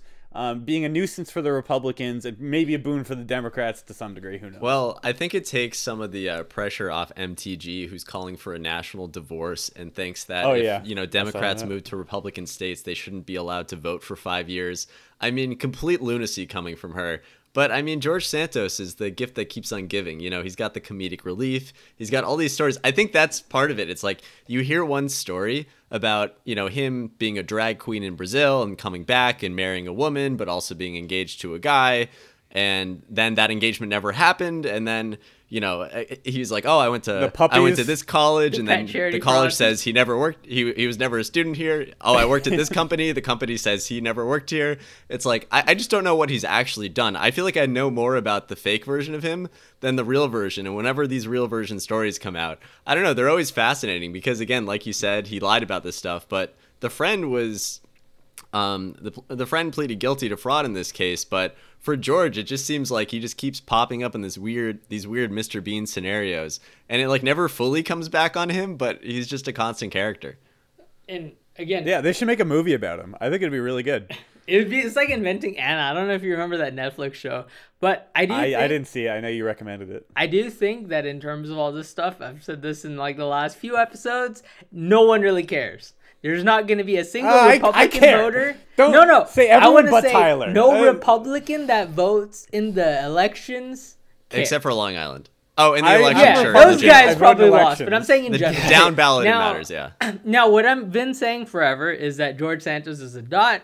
He has no positions really in terms of committees. No one likes him. Republicans and Democrats hate him uh, as, as a whole. If anything, this might be the most bipartisan issue is how much everybody hates George Santos. The challenge with it is that he's going to be there for a few months and then he's probably going to be primaried out. I don't necessarily see the Republicans winning that district again, but at the same time, I really think he's a dot. He's not that important. All these stories are investigations. Some of them may be true, some of them may be false. These had so many like sketchy stories that have come out, but the guy is like a fraudulent resume walking in, you know, walking into Congress. Like he's nothing about him is true. And the fact is that everything that keeps coming out about him, all these stories, most of these we're gonna see if like it does lead to anything but at the end of the day i don't foresee george santos ever being an actual important person. If anything he's just a dot that has been given a lot of like you know it, uh, media presence but the fact is that no one likes this guy and if anything, Republicans are going to be doing be doing whatever they can to try to make this guy not a part of the conversation. And the media is going to do whatever they can to make him a part of the conversation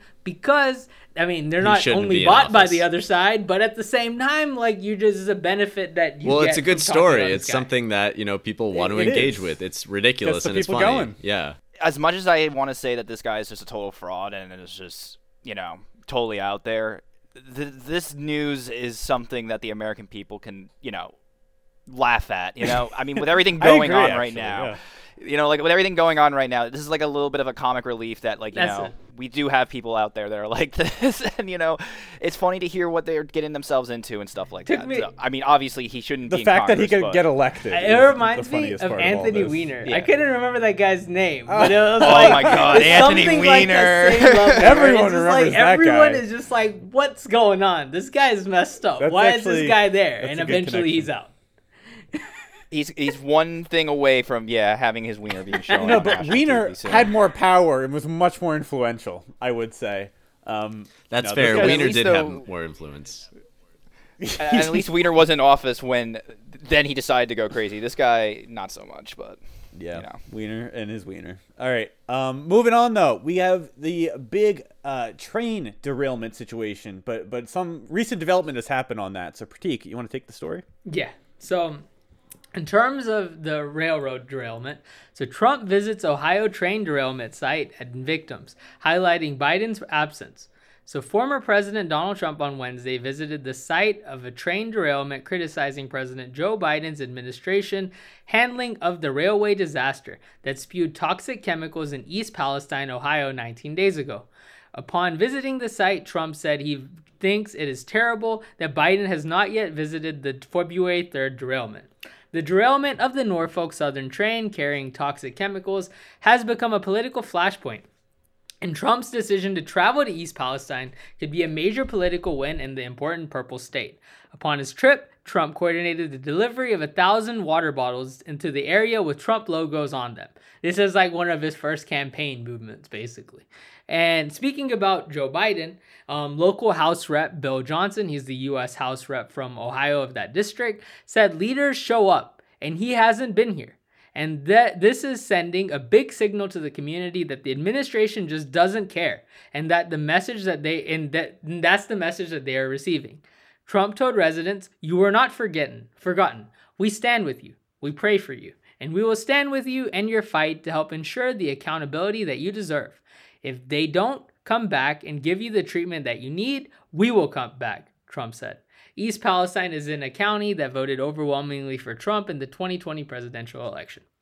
Biden said Friday that he had no immediate plans to visit, but pointed out that administration officials were on the ground within two hours of the derailment. He came, claims to be in communication with Ohio Governor Mike DeWine and will provide further aid if needed. His transportation secretary, Pete Buttigieg, did visit the site when the tragedy took place, calling for stronger um, rail safety rules. While in town, Buttigieg said, one thing he can do is express support for reversing the deregulation that happened on his watch, referring to Trump. It is true that Trump reversed an Obama era rule put in place that required trains carrying hazardous material to be retrofitted with electronically controlled braking systems. Although the Norfolk Southern train contained hazardous materials, including vinyl chloride, it did not meet the Department of Transportation's narrow definition of a high hazard flammable unit train, in that it did not have at least 70 cars carrying the flammable material, such as crude oil or ethanol. The chemicals it was carrying fall into a different classification not included in this definition. The National Transportation Safety Board told PolitiFact that the Norfolk Southern train was categorized as a general merchandise train and it used pneumatic brakes or conventional air brakes. Um, safety advocates have also said that DOT has been slow to respond and that it could have reinstated the rules when Biden became president, but didn't. So, what are your thoughts on this whole Ohio mess? I know Nick has a lot of stuff to say, but before we get to Nick, Tyler, and Jamie, what are your thoughts on the Ohio train derailment site? So, I mean, clearly Nick is going to know most about this. Um, all I have to say is I think it's it's huge political win for Trump to show up here to make his statement. I think he's getting back on the national stage. It's a good, you know, opportunity for publicity. I think he capitalized on it, and that's good for him. Well, Joe Joe Biden, of course, was in Ukraine. Um, he's missing out on these domestic issues, and I think that could be a hit against him in the near future. I don't think it's going to matter much in the long run. But that's all I have to say. Jamie, any thoughts? I agree. Um, I think that by Trump going to the wreck or the train derailment is a huge boost for the uh, for the Republican Party, not only in that part of the country, but just in general. Because yeah, Biden's out over Europe and you know meeting with our NATO allies to discuss the war in Ukraine. Obviously, this is is important, but him not making a president or making an acknowledgement of this incident is going to hurt him in the long run in the Democratic Party. I think personally. So now, Nick, what's your thoughts, man? All right, so I think the biggest value add I can provide here is that it's not East Palestine, it's East Palestine. That's how it's pronounced oh, locally. Bad. You know, if you're really in the that, know. Yeah. So that's the that's the number one thing. Number two, I listened to a little bit of a town hall where there was some back and forth with local officials, and essentially like the residents are totally fed up. You know, they would they they get news saying like, oh, what happened to this contaminated soil in the area, and um, the decision maker, the politician, would tell them, oh, it's been trucked out. We've got at least two trucks full of this stuff. And, and one of the residents kind of challenged that and said, I haven't seen anything happen. Like, w- what actually has been done so far? And one of the regional uh, EPA administrators for the area, I forget if it was state EPA or if it was federal EPA, but in any case, she said, like, hey, um, you know, that's just still on site for testing. It actually hasn't been moved. So all this stuff is a huge debacle. I mean, obviously, when Democrats are in power, that doesn't mean that environmental disasters aren't going to happen. Um, and in terms of what, you know, the interesting thing that you'll see online, again, Prateek brought it up in the the intro to this, uh, but it's that the whole narrative is, look, Trump pulled this back And I agree that it's not great that he pulled those back, given that we have all these chemical incidents. I think it's like an average of one every two days, something like that, for the chemical spills. But in any case, regardless of that, it, it never would have applied in this instance, right? This is totally on Norfolk Southern. It is totally on that company. And whether or not they have good safety protocols, ultimately that's going to bite them in the butt because they're going to be more liable in the future. That's the entire thing. This is going to turn into a massive lawsuit. Ultimately, the people who lose are going to be the residents. But I think, given how much national attention this has been given, it's going to be another one like Flint, Michigan, where, for example, was it cost effective or economically effective to sort of start treating the water supply in that area? Absolutely not the costs outweighed the benefits. However, when you have something this politically charged and so many residents impacted and you have the human element, obviously you can't ignore it. So really, like Jamie was saying, it's like Biden not being there is a bad look. You know, I can go ahead and criticize the Trump administration for laxing or, or relaxing their environmental standards, their safety standards, pretty much everything across the board. Everything they did in pursuit of cutting red tape to be good for business is ultimately going to come back and bite us in the butt when it comes to these environmental regulations. But that aside, this was a safety regulation, and he's showing up regardless of what impact he had on that, even though it wouldn't have applied. He shows up. He looks good in front of the camera. Residents believe him. And again, they voted overwhelmingly for Trump in this county. They wanted him to be in office. And so they're not going to blame him. They're not going to say, oh, look, this is all Trump's fault. But nationally, it gives Democrats some ammo to attack Trump. But again, Joe Biden not showing up, bad look. Also, Pete Buttigieg showing up, who the hell cares, honestly? You know, you had all of the FAA stuff and the DOT stuff where, you know, after Southwest happened, you had FAA incompetence in terms of air traffic controllers. And then not long after, uh, Buttigieg was hit, was hit with another scandal. So Buttigieg is not doing too well. And it makes sense. I mean, Prateek, I, I'm really curious your thoughts on this because – you know, some some parts of the Democratic Party really see Buttigieg as okay. Look, he's going to play out his role as dem- as uh, head of DOT, and then he's going to make another political run for office. This is sort of a stepping stone for him. And so I think if Republicans can hamstring him now and make him out, this is more about him than it is Joe Biden. I'm I'm sure for the general it'll happen, but this is like someone's future political career. If this is not handled adequately, which it probably won't be, like it just what are your thoughts on Pete Buttigieg as a candidate? And is he someone that Republicans should even be worried about? So I think that currently in the current um, scheme of things, I really don't climate. I really don't think that there's going to be that many candidates that run against Biden. So this wouldn't apply to him until four years later. Um, another thing with Pete Buttigieg too is just the fact that before 2020 before 2016 when donald trump was in office i can't tell you who the department of transportation chair was I don't know who a lot of the other Department of Chairs, uh, Department of Administrations were, but most people don't in our country. The fact is that whenever Trump came into office, these po- positions were heavily politicized. Everyone from Elaine Chao to Ben Carson to like you know, what is his name, Mike Pompeo. Everybody knew who all these people were. Jeff Sessions. And now what has happened is that that's been this trend that has taken place since 2016. So I don't know how much of an impact being a DOT chair, failure as a DOT chair really has. But I will say that it's probably more of an impact than it was prior to 2016 because since Trump came into office, now all of a sudden everybody's accountable for everyone. So now the other challenge that comes with this too is just the fact that sure, Biden didn't come up, come to the Oh, did I answer your question by the way, Nick? Oh yeah, you absolutely did. Okay, okay. So now with this issue, um, I think the fact that Biden didn't show up just kind of signals to those people that, like, oh, we didn't vote for this guy. Now this guy doesn't really care about us. Trump showed up, we voted for him. It's just a way that, you know, it's just like semantics. And the end of the day, Biden didn't show up there. Question is, would Biden have shown up there at this at this county or had these people over here voted for him? That's another question mark. But I mean, that's this is something that would would be it would have been said back in the day when Trump was in office. Is that oh something Do we happened? really think that Trump though? didn't. critique. I mean, like realistically. I, I get that it's messaging, that. but it's, it's I think yeah, it, it doesn't Nick, make so any sense. I don't think we think that from a Mm-hmm. federal context. But if I was a resident of that area, if I was a resident of East, how do you say it? Palestine? Palestine. Mhm, Yep. Then what I would say is those people really care about that. The fact is that that kind of stuff could be a local issue, but in the end of the day, it's a state issue. It's not a federal issue, it's a state issue. These are things that are potentially going to influence how Ohio votes in the next election because it but is the feds the feds will be involved, in and. Biden, as the president, does that's have to fair. show up when something And- this bad happens. I agree with you, but I think he I still does have time to actually show up. But uh, immediately, it doesn't look good that Trump was Yeah. there first. You know? Yeah. And again, this is like one of those things where I still remember in 2011, I was remem- remembering this. So, like, no, in 2012, whenever Hurricane Sandy happened. And at that time, Chris Christie was the governor of New Jersey. Hurricane Sandy happened. It was a big debacle. It was scary. And her, Chris Christie became a really well known governor and very successful at the time because of how he handled Hurricane Sandy. But the fact that whenever Barack Obama came to visit him and when he hugged Barack Obama, that kind of killed his entire political ambitions, especially in the next come around in the 2016 election, just because that's what people thought about.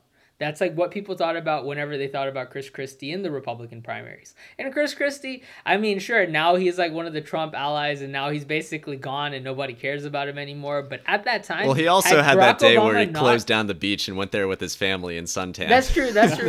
And again, Yeah, I'm that's not- so true. I- He there's did a lot of semantics, but my point is that at that time, Chris Christie's like political ambitions may have been hit, but that really helped Barack Obama in his 2012 in his 2012 election.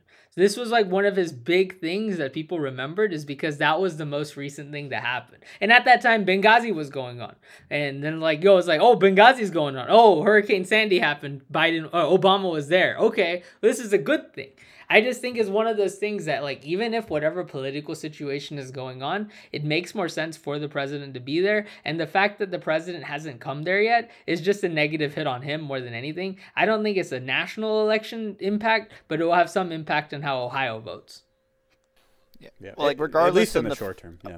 Yeah, Uh, I was gonna say, regardless of the fact of who's in office, the fact that no one showed up at, at this scale of a disaster is, is mind-boggling. I mean, you know, Trump showing up, you know, that's great and all, and he was a former, you know, president and everything.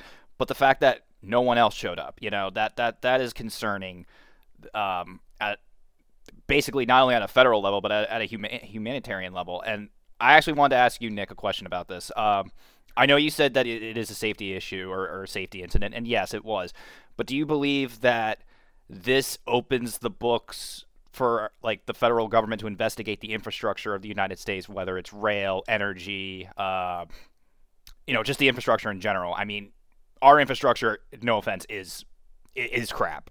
I, I can't sugarcoat it. So my question is: is do you think that this incident is going to open up the books for either the current president or the next president to do a massive infrastructure spending project to help something like this not happen again? I mean, based on the fact that we already passed such large bills in terms of the IIJA uh, bill and others, I think infrastructure spending is on the up. But I think the bigger thing that's going to be brought up, at least, uh, I guess there's two things. One, um, to your to your question, in the general, absolutely, this this event could be used as a springboard to say, look, you know, we've been talking about this for a long time. These people are facing the consequences. We can't have something like this happen again. We need to invest in our national rail. Like that is an easy talking point, I think. But in terms of how it's going to go in the primary for the Democrats, I think it's going to be very different. You know, before this happened, there was this big union negotiation going on where all the rail safety workers were saying, look, we are being worked too long hours. We cannot take time off. It is leading to unsafe conditions.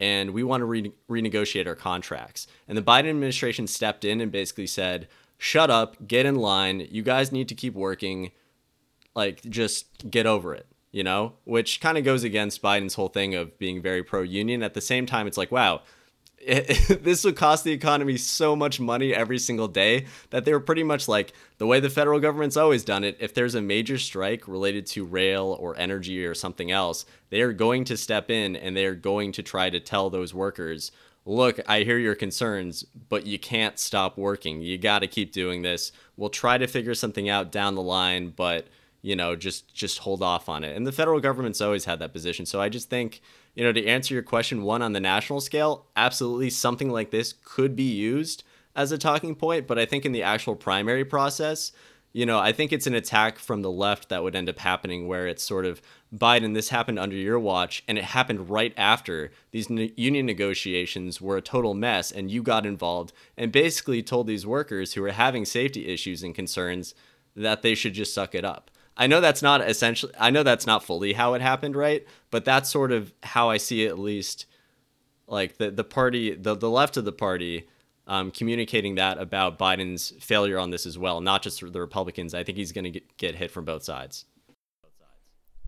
Yeah, that would make sense, especially that you know he didn't show up or anything like that. But I I would just hope that this leads to a massive uh, spending project within the United States Well- for the well, infrastructure to update Yeah, it. here's the thing, and what we've learned on this podcast is we hope a lot of things. We hope, you know, when mass shootings happen, anything would happen. We hope all this stuff, but it never does happen, and that's kind of the That's loop of politics. these political conversations. It's politics, I was- man. It's slow I- moving. it's- it's, I was brutal. gonna say we We did have a once in a lifetime generation bill, though. I mean that um, what call it? It was like over a trillion dollars that had sort of been bill? committed. Yeah, and and so it's Yeah. just like a, a mind-boggling amount of funds have actually gone into infrastructure, but it's going to be years until we actually see the outcomes of that. So, you know, I. I think there's already sort of been something to happen just in defense of the administration, I guess. Private sector you versus guys- public sector debate, baby. It's not even that though, dude. Both sides are all on board public-private partnerships. That's I don't see a huge difference, but yeah. it's yeah. just So slow. last thing, I w- last comment I want to make about this. Did you guys see the video of the EPA administrator Michael Regan and the governor Mike? Oh yeah, sipping on water. Yeah, that was the a bad sipping on the water. Yeah. They're like, it's safe to drink, guys, and they like pretended to drink the water from Palestine. So it's like, oh man, that's such a bad look. They're trying their best, but you got to do better. You got to do better, people. Yeah, especially for Regan, where one of his big focuses, being from North Carolina, is environmental justice communities. And it's essentially like if you have disproportionate environmental impacts on a community, you know, the government should be fully in support of them, and there should be more funds going towards those communities that are most affected by um, air pollution, chemical waste, etc. And so, if that's his whole platform, and then he doesn't have an impressive showing here, it's I don't know, it's just not a good look. It's not a good look. So moving on, in Florida, um, we have a bill that would give DeSantis more power over state universities to ban gender studies. So a new bill overhauling Florida universities to match Governor Ron DeSantis' vision for higher education would shift power at state schools into the hands of Republican leaders, political appointees, and ban gender studies as a field of study. The legislation filed this week would require that general election courses at state colleges and universities, quote, promote the values necessary to preserve the constitutional republic and pro- uh, prohibit general courses with a curriculum based on unproven, theoretical, or explanatory content. Um, the bill would put all hiring decisions in the hands of each university's board of trustees, a body selected entirely by the governor and his appointees, with input from the school's president. A board of trustees member could also call for the review of any faculty member's tenure. Um, this is a, a, a continuation of what we've seen about the battle in education, what should and shouldn't be taught. I don't like the line of we can't teach a curriculum based on unproven theoretical or explanatory com- i mean how else do we progress our thinking than exploring categories we're not f- fully certain of um, not to say that we should be diving more into ge- gender studies etc I- i'm not going to de- debate that right now but do you guys have Yeah. any thoughts on I, this I continuation do. I of the battle in education DeSantis. So I mean, usually I'm I'm conservative on a lot of things, but in this situation, I think Ron DeSantis is on the wrong side of the board. I think this is a little bit too authoritarian.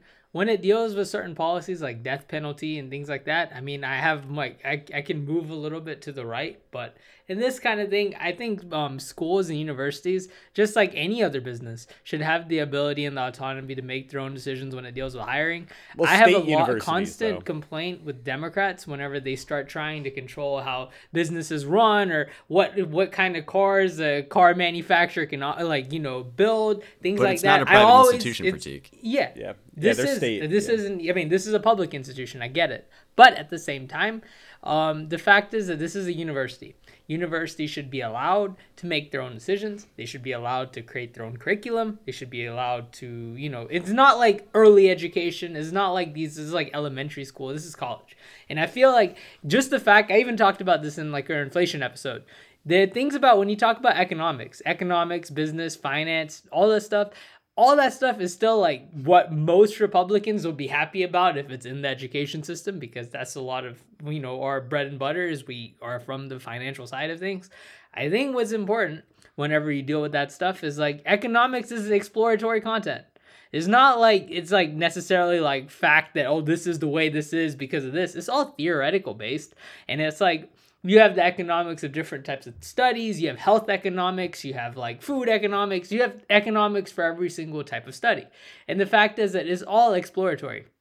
So I disagree with what Ron DeSantis is doing. I think is a bit too authoritarian. I think the fact is that schools should have the ability to make their own hiring decisions they should be able to look at certain um, you know people by their credentials and decide this stuff which i really don't think a board of trustees was has the capability of doing that kind of stuff. And I also feel that certain all almost every single field that you can think of has unproven theoretical or exploratory content. There's no such thing as facts. Like sure some math based classes yeah that's facts. But even business related classes there's a lot of theories involved and i think that's almost every single study that you look at. So i just think that this kind of stuff is stupid. They the uh, DeSantis shouldn't be engaging in this kind of things. It should just be allowed for the school to have autonomy in making those decisions. My thoughts. So uh, yeah, I, I agree. Um, does anyone else want to jump in before I go? I know I introduced it. So. I after you go, Tyler, I would love to hear if it's good politics though, because I think that's where we can separate it out. We can all personally yeah. disagree with this, but I think at the mm-hmm. end of the day, if this is going to solidify the well, amount of people voting for him, then will. you know, I get it. Yeah, and I I think that's a good point, and we have to recognize why he's doing. Like, let's try to defend his side a little bit. He, it's pretty common knowledge that many professors, many administrative staff in universities are very left leaning, sometimes even on the socialist Marxist end of things. So, if you're a Republican, that's what you see in these universities. You see an ideological battle going on over the future of this country, how people think in terms of what are their values and their ethics and all that. And you see that, and you go, what I mean, this is just chaos. This is not sustainable. This shouldn't be what we're teaching our future generations for them to be successful. So we need to better guide them in their decisions. We can't let these Marxist, socialist professors, professors and staff just dictate whatever they want, teach whatever they want, because they're influencing the minds, the, the great minds of our next generation. We can't allow that to happen. So I think you're right. In terms of political points, it makes sense. If I'm a hardcore Republican, I'm very against these left leaning universities. I don't want to see that at all. Now, personally, when I see this, I don't want the state to dictate what what they're teaching. I actually have no problem with gender studies and all of that the problem I have is, you know, funding or having our government fund people to get certain degrees. I have an issue with that when I don't see them being as practical, but I have no issue with them just teaching these things. Education is to learn more about the world, it's to explore different concepts and theories. And do I want my stupid politicians to dictate what I'm allowed to learn? They can go fuck themselves especially DeSantis. And like, and we talked about last week, you're like the death penalty. This guy wanted to remove jurors' ability to prevent the death penalty for people. That's a straight up authoritarian move. Well, after like, they make a decision, Trump, that that whole thing is a little bit odd. Is a little bit odd too because the way he, I he introduced it, it. I mean, he wants it what what he was saying there, and again, I let me defend him here because I criticized the hell out of DeSantis in this one, is that in that situation, there would be a panel of judges that decide, and let's say there's seven out of ten judges that decide that they should, uh, you know, initiate the death penalty for someone that committed a crime. What he was saying is that those three people that disagree, even they should get on board because it's majority. The way that the storyline was wrapped around it, I kind of messed it up and tried to make it a little bit more biased, maybe toward the left side. But my whole argument, what I was trying to say there is a little bit different. While in this case, I agree with you. I'm just saying that that case was a little bit different because usually you always have a majority of jurors. Whatever the majority says is the way it happens. That's life. Nice. Uh, um, Jamie, any thoughts before we move to Nick?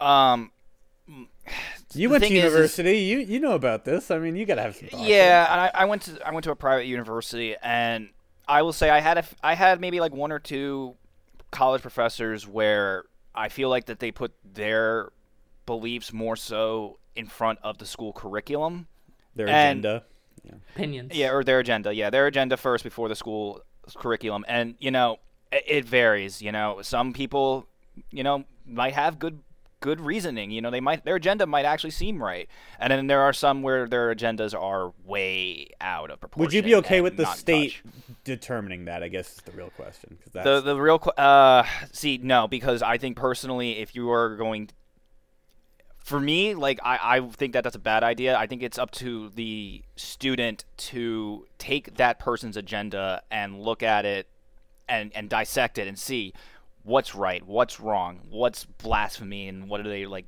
you know, screaming out to the heavens, you know, that should be done versus what, you know, honestly should be done. I think it comes down more to the student more so than anything. The state shouldn't get involved. The student should have the intelligence to make their own decision of do I want to believe this teacher's agenda or not. Hmm. So one yeah, thing I, I, I wanted to agree. ask Nick before Nick goes to so what you've seen in many of these states, especially that are states that are more red leaning, is the fact that the opposite stuff happens where the state itself, um, with when there's there's like a Democrat in office, they want certain things to happen to influence how those schools are run. So they will initiate certain things to have more control over the school's curriculums, whether it's well, a local, specific. state, you, you know, like yeah. I'm talking about especially high schools and elementary schools, middle schools, but even some colleges. So if you have certain Christian colleges or if you have some colleges that are leaning more right, there's a lot of laws that are in place. I think it's like section 8, some uh, section 11, some kind of section like that. That is like mandates that if the government is providing you aid and funding to operate, then they're going to have some decision making skills on what you're allowed to teach in the curriculum and what you need to teach in terms of what's mandatory. So, I just wanted to ask like do you think that does that influence anything in your opinions? And just lay out your opinions. You can just add that at the end. Sure. So, well, why don't I just address it up front? I don't have a fully formed opinion on this stuff yet because it's. I think. Look, like Tyler sort of brought up, um, I guess I would agree. Like personally, uh, in terms of gender studies or women's studies, I mean, it's only been a thing for like 50 years. Like th- this is really new, right? Um, and I get that it's gotten into the I- ideological battle of, oh, these, you know, these professors are indoctrinating our children at college with their Marxism, and you know, it's all downhill from here.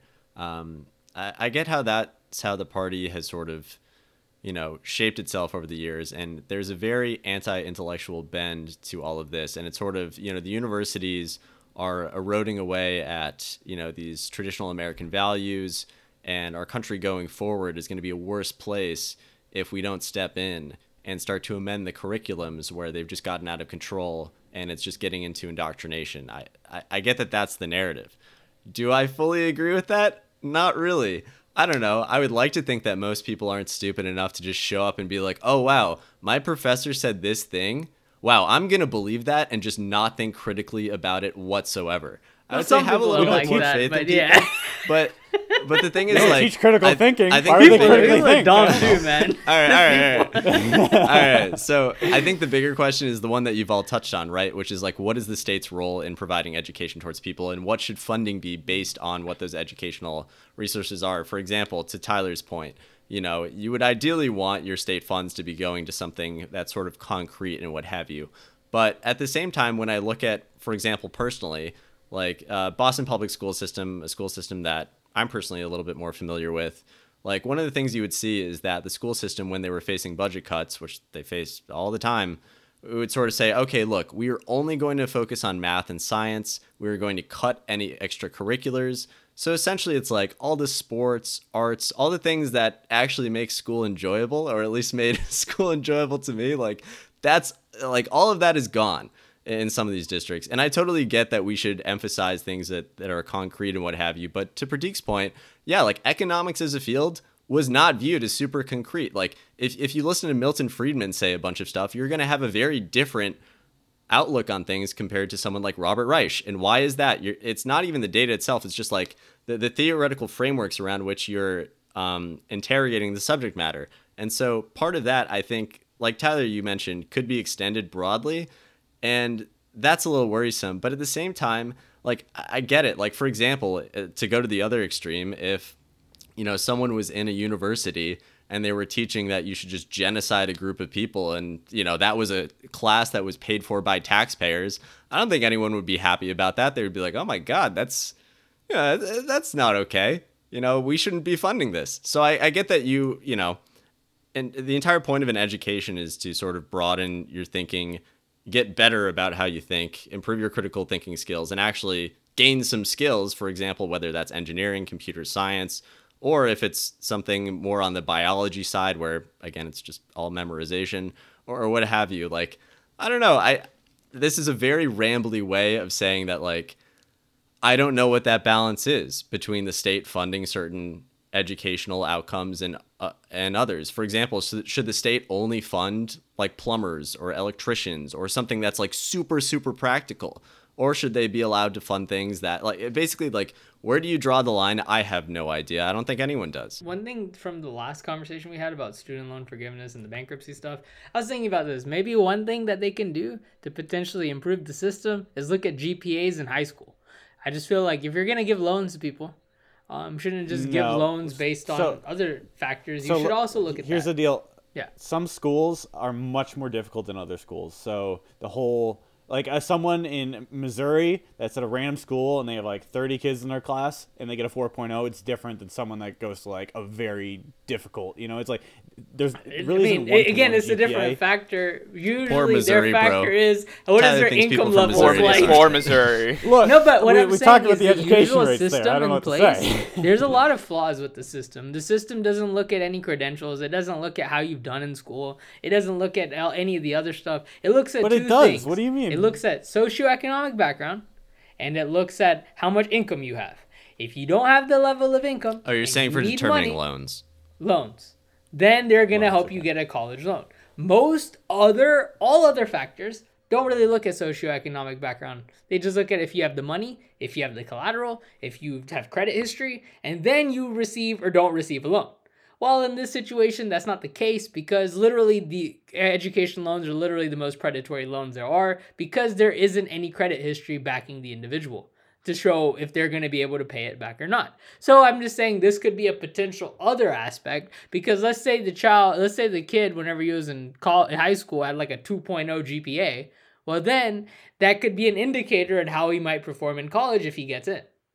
I like to say he. I feel like girls perform better than guys in literally all academic fields. But in terms of, you know, in terms of students, whenever they're like graduating high school and entering college, I do think that that could be a potential other thing.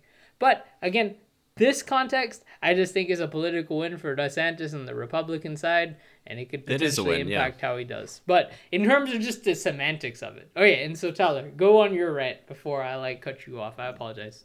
Yeah, where do I want to take this? Um, yeah, I know Nick's. I know you mentioned like what about like philosophy degrees? I, for instance, like psychology as a field was seen as heresy before it became a scientific discipline, and I also think there's a difference between academic thought and the pushing of a field and getting more knowledge and like practical um, utility of that knowledge for instance. Like some people are diving deep into the theory and others are trying to apply it. Um, so I, I personally think that it is important. I think philosophy is very important. I think we should focus on that. I honestly think this whole situation, funnily enough, comes because of our educated population. I think we have so many people that have been able to attend college that we have a lot more free thinkers than we had in the past. And you may think that's a great thing, but at the same time, that means we have less people doing these practical crafts. Let's say being a plumber, um, being doing these things that don't necessarily require a higher degree, but are very important for society. So you have a lot of people who think they have very nuanced, strong opinions in all these fields, when the reality is not everyone has a great opinion, and and and we're kind of suffering the consequences of that. But does that mean we shouldn't allow people to learn that? No, but going to your point, Nick, we're talking about the funding of these educations. I personally feel, especially if you're in a lower socioeconomic class, you should be given nearly free education, but your options shouldn't be super vast. Some of that is um, self-selected um, though, right? Because you'll see low-income candidates typically will basically say like, "Oh wow, I would love to study journalism, but that's not practical. That's not going to make me money." So they kind of push themselves into things like engineering, computer but, uh, science, other yeah. I, am not saying it's a perfect thing. I'm just saying it's the it's the it's the be- it's the best way we know of to get you out of a bad situation. To know a hard tool, hard skill that's right. But aren't you, you effectively then barring those people to say like, "Oh, you're too poor to learn about philosophy"? No, no, no. Like, well, it's oh, not you're that. too poor to no, do no, this. Like, if you can afford, I know better than it, you. You, you need it. to invest in this type of degree. We're we're talking about state funding though. Right. Like the that's state what I'm saying. can't simply fund everyone's whims and wishes and whatever they want to learn. Like that's just not. It's, it's not a practical not system. I'm trying to forward. find a balance of people being able to study these fields at the same time everyone should be educated. And how do we find how do we strike that balance? To me, again, just teaching hard skills. It's like you're going to make money from this, and you wouldn't have gotten education otherwise because you couldn't have afforded it. And this is the best we could do as a nation right now. and that's just that, think, that's kind of my best solution. But it's not a good solution. I'd agree. I have It's another best I can food for thought with. on this too, is that I also feel like it's a problem with their system in general, especially their education system that propounds certain things. So like, why do you have to go to undergrad in order to become a lawyer? Why can't I just go into college and study to be a lawyer? Why do I have to to can. spend Mexico, Prateek. Move to No, no, no. Europe, But listen, okay? listen to what I'm saying. Listen they to what do I'm that. saying. Yeah. Four years, you're gonna waste time doing nothing. You're gonna study something random to become a lawyer. Instead, Well, liberal arts has value, but okay. I think same thing with medical school. Why do you have to study biology or chemistry or some other random study if you want to be a doctor, if you want to be like some kind of like, you know, dermatologist or neurosurgeon or something, not necessarily like certain doctors dealing with like that are pharmacists for chemistry, but my point is that why do you have to go through all those studies? Why can't you just study what you want to study? It's just a way for colleges to make money and milk you and make you pay more.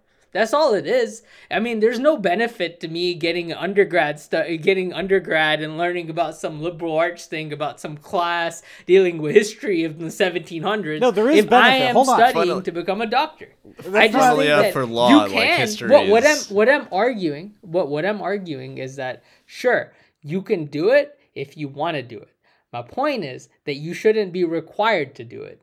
You should be allowed to just study what you want to study, and you shouldn't have to go to some higher level graduate degree in order to achieve what you're doing, because if anything, that's just making it more expensive on you. If you're poor and you want to be a doctor, well, sucks for you. You're going to have to go to school for four years as undergrad, then you're going to have to go to medical school, apply there, going to have to study for as many years for that particular degree that you want. Then you got to perform residency, and then after all those years are done, then you might become a doctor. It's just it's a whole Well, stupid pre-med's system not useless. people. I know people that were in pre-med. Uh, sorry, But I know. well, Jamie well, my to say, point with my point with medical school though is just that that's a field where it's like if there is anything dealing with practicality, I wish I was able to be a doctor. This stuff's boring to me. But my point is that in terms of practicality, that's the one degree that's like you're gonna help a lot more people than anything else. Dr. Like, Prateek, what's wrong with me? more Sorry. I have a football game today. I'm just not interested. But let's bring Jamie in. I know he's been trying Okay, to. sorry, sorry, sorry. So just real quick with that, uh, and I'm going to throw a wrench in everything here. But if it's not just state funding, then why not we just overhaul the entire infrastructure of the college education system after high school? You know, have the state funding say, hey, we'll fund you know the practical jobs like plumbing, electrician, um, you know, pipe uh, pipe makers and stuff like that. You know, and then everything else. Man, you're you want to go radical. into philosophy, women's studies. Wait, Yeah, Jamie. if you want, Jamie, did you um? So, are, would you say you have a hard like your job's like a hard like fire science like what you're doing right now? Did it require the the college degree? Um, yes, for for certain parts of my field, I have to have a college degree and uh, some other credentials. Was it to be useful where for I you? am. In my field, yes. Okay. But you know, but for the average person, that's not like, oh, I want to dive strictly into mechanical engineering or fire science and stuff like that. They just want to get a general undergrad study and then go from there. I think that you know the state should help a little bit, but at the same time, i- the people have these ambitious and dreams, like you said, Tyler, and you know, there's got to be a reality check at some point. You know, It- it- you know, I could be like, oh, I want to get a master's in philosophy, get a master's in philosophy, and not end up with anything, and now I'm 250k in the hole, and I don't have anything to go with it. So, and then and then the state looks at that, it's like, well, that investment on that person, you know, flop belly up. And you know, it's to the point where it's like maybe it's not the funding that needs to be looked at, but maybe the school structure itself. You know, you know, really breaking it down and saying the state funding should focus more on like the trade schools and the practical jobs. You know, undergrad and regular colleges. You know, it's there, but you know, you have to give a definitive degree and a definitive reason behind you know getting that Yeah, the and, funding And to add to that. that argument, and this is going to go against what Nick was saying before a little bit, and I'd like to hear his response. But when you're funding these pra- like practical jobs, etc., one of the hardest parts about life is that not every generation, in- like in a family, let's say, is going to be like you kind of have to. The way families work, ideally, is you're building upon itself over time. So you're becoming more successful, and e- with each subsequent generation, you're doing better for yourself. So the idea is not that these people don't deserve to have these certain educations. It's that w- when necessity calls for you to to make a certain amount of money so your kids can get that education, that's a sacrifice people have to make. And that's not, I, I don't want, it sounds so awful to say, like, oh, you can't do this because XYZ, but unfortunately, there are limited resources in this world and in education, and we can only do so much. So that's a sacrifice people have to make. And if you have to be a carpenter, and maybe that maybe you didn't want to be a carpenter, maybe you wanted to be a political scientist or something, but that just wasn't in the cards. Hopefully, you can provide that for your kids moving forward. And like, life's not fair. Things aren't fair. They're limited resources. This is the best solution I can at least think of. And I think Jamie kind of echoed that in what he said. Nick, do you have a response?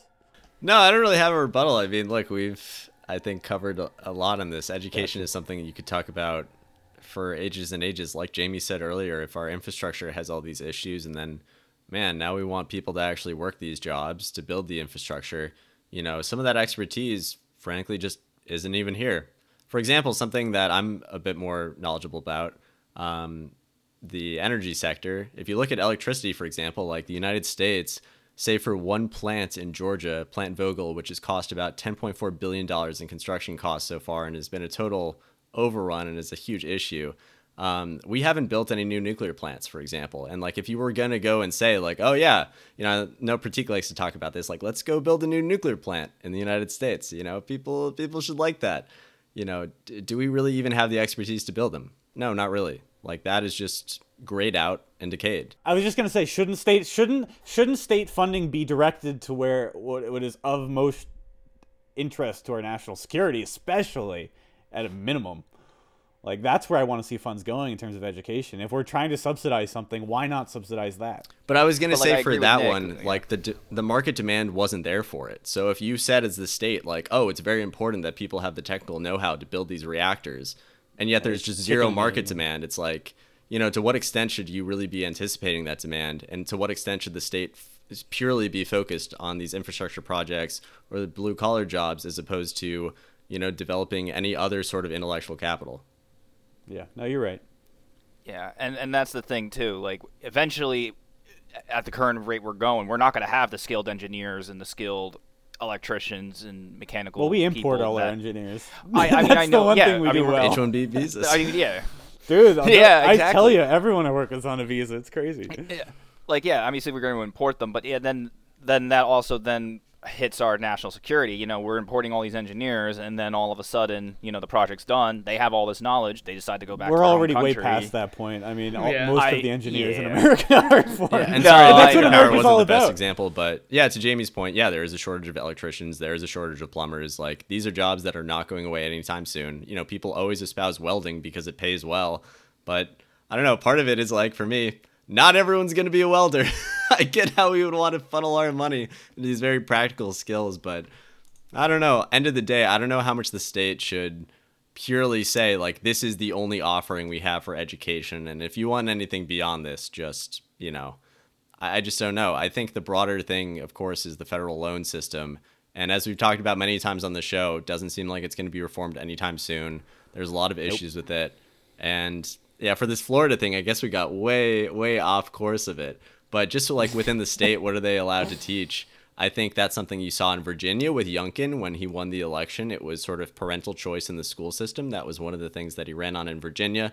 And this is something that Sant- Santis, uh, or not Sant, yeah, I almost said DeSantis, Santos or DeSantis. It. DeSantis yeah. um, is picking up on, and you, you, see that in other states as well, where Republicans are really going because it's been the broad narrative that the Marxists are taking over we got to fight back. And for DeSantis to do this, I think just sort of, you know, shores up his base to say, oh, look, we put you in office.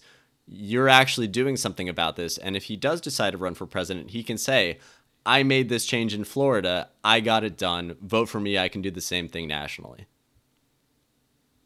Well, speaking of multiple options, because Nick said something about options that you get when you're in college, the whole political spiel going on is dealing with the Republican primary debates, what's going to happen in the future, who's going to run, and that's part of the story. And deals with DeSantis too, because he's leading in all the one on one races for the most part, or at least many of them, when it's dealing with just him and Trump.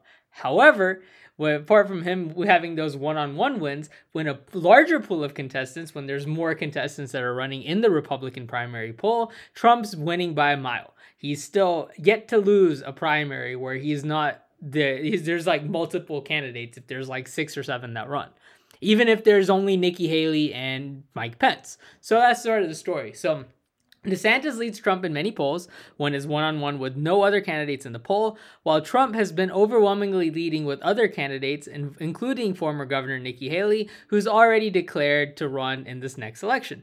In Nikki Haley's official campaign announcement, she called for politicians age 75 and older, which would all, which would include the current President Joe Biden and Donald Trump, to be subjected to mental com- uh, you know, competency tests. Haley is polling around 4%, less than Mike Pence at 8%, but higher than all the other minor candidates in most polling data that we've seen. So this is interesting. I was curious to see what y'all thought about this. Again, if you look at the Democratic primary polls, and again, I love these polls, is that in general, duh, was it Joe Biden has been winning overwhelmingly in every single poll that he's been in.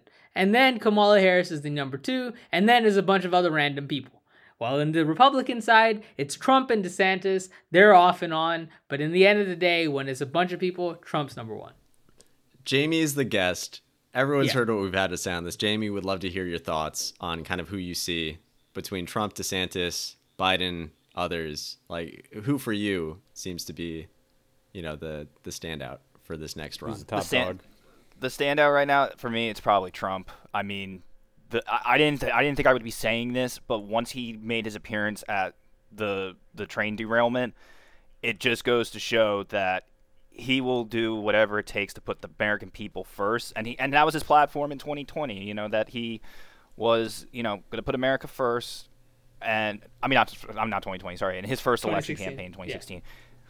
Thank you. He was going to put the American people first. He had the best interests of the American people, and you know he's not even in office, and he's already doing that, and he's just getting the brownie points that he needs to start his election for 2024. And I think he's going to stand out in the crowd right now. I mean, obviously everyone's got different opinions, but that's my personal opinion. What do you think of DeSantis? Yeah, yeah. Um, on the fence still. I still got to do a little bit more research and, and focus on him. So in terms of Trump, I think he going to your point, he's an he's a genius PR man he's an amazing marketer. He's when he sees this Palestine uh, situation, he capitalizes like that. He sees the fact that Biden isn't going to be there. He's going to be there. He sees how the American people are going to understand that and see that and how it's going to they're going to portray him. Like again, he's the one of the best marketing PR people I've ever seen, and I think that's why he's so good at campaigning. I don't think he's the best administrator. Um, operator. I think he's just amazing at painting a picture and getting people to rally behind that image which is why I think Trump always he always stands a chance, even if you even if you think he's out, he's not fully out because the man he he captures people's attention, and that's a big part of politics. Um, DeSantis. I mean, we were talking about DeSantis before. I'm starting to lean away towards him, hearing about this education thing, and I know the death penalty thing wasn't as severe as we talked about. Still something to keep in mind. Um, but you had also mentioned that Nikki Haley came out. She's running. I, I do like Nikki Haley. She needs more time to develop. I don't think she has the national national presence yet to really be a, a, formal challenger at this point. Maybe she will eventually. Maybe she'll concede and side with Trump or DeSantis. I don't know. But her calling for politicians age 75 or older to be subjected to a mental competency, competency test is a very smart move. Um, it's one of the big conversations in our country where all our leaders seem to be so old and out of touch and part of a generation that really is on the way out and people want to see fresher faces and they don't want to see these people in office anymore.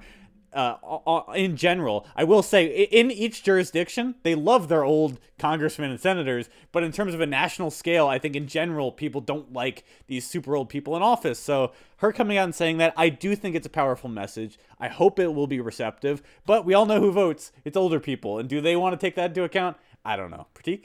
And one thing I would say is, I mean, I always hype on these polls. They make fun of me on the show all the time. I'm consistent on this. I look at polls because I think that's the best scientific indicator on how a group of voters are feeling. And the fact is, it's we don't have to. It's too theoretical. DeSantis would ban you.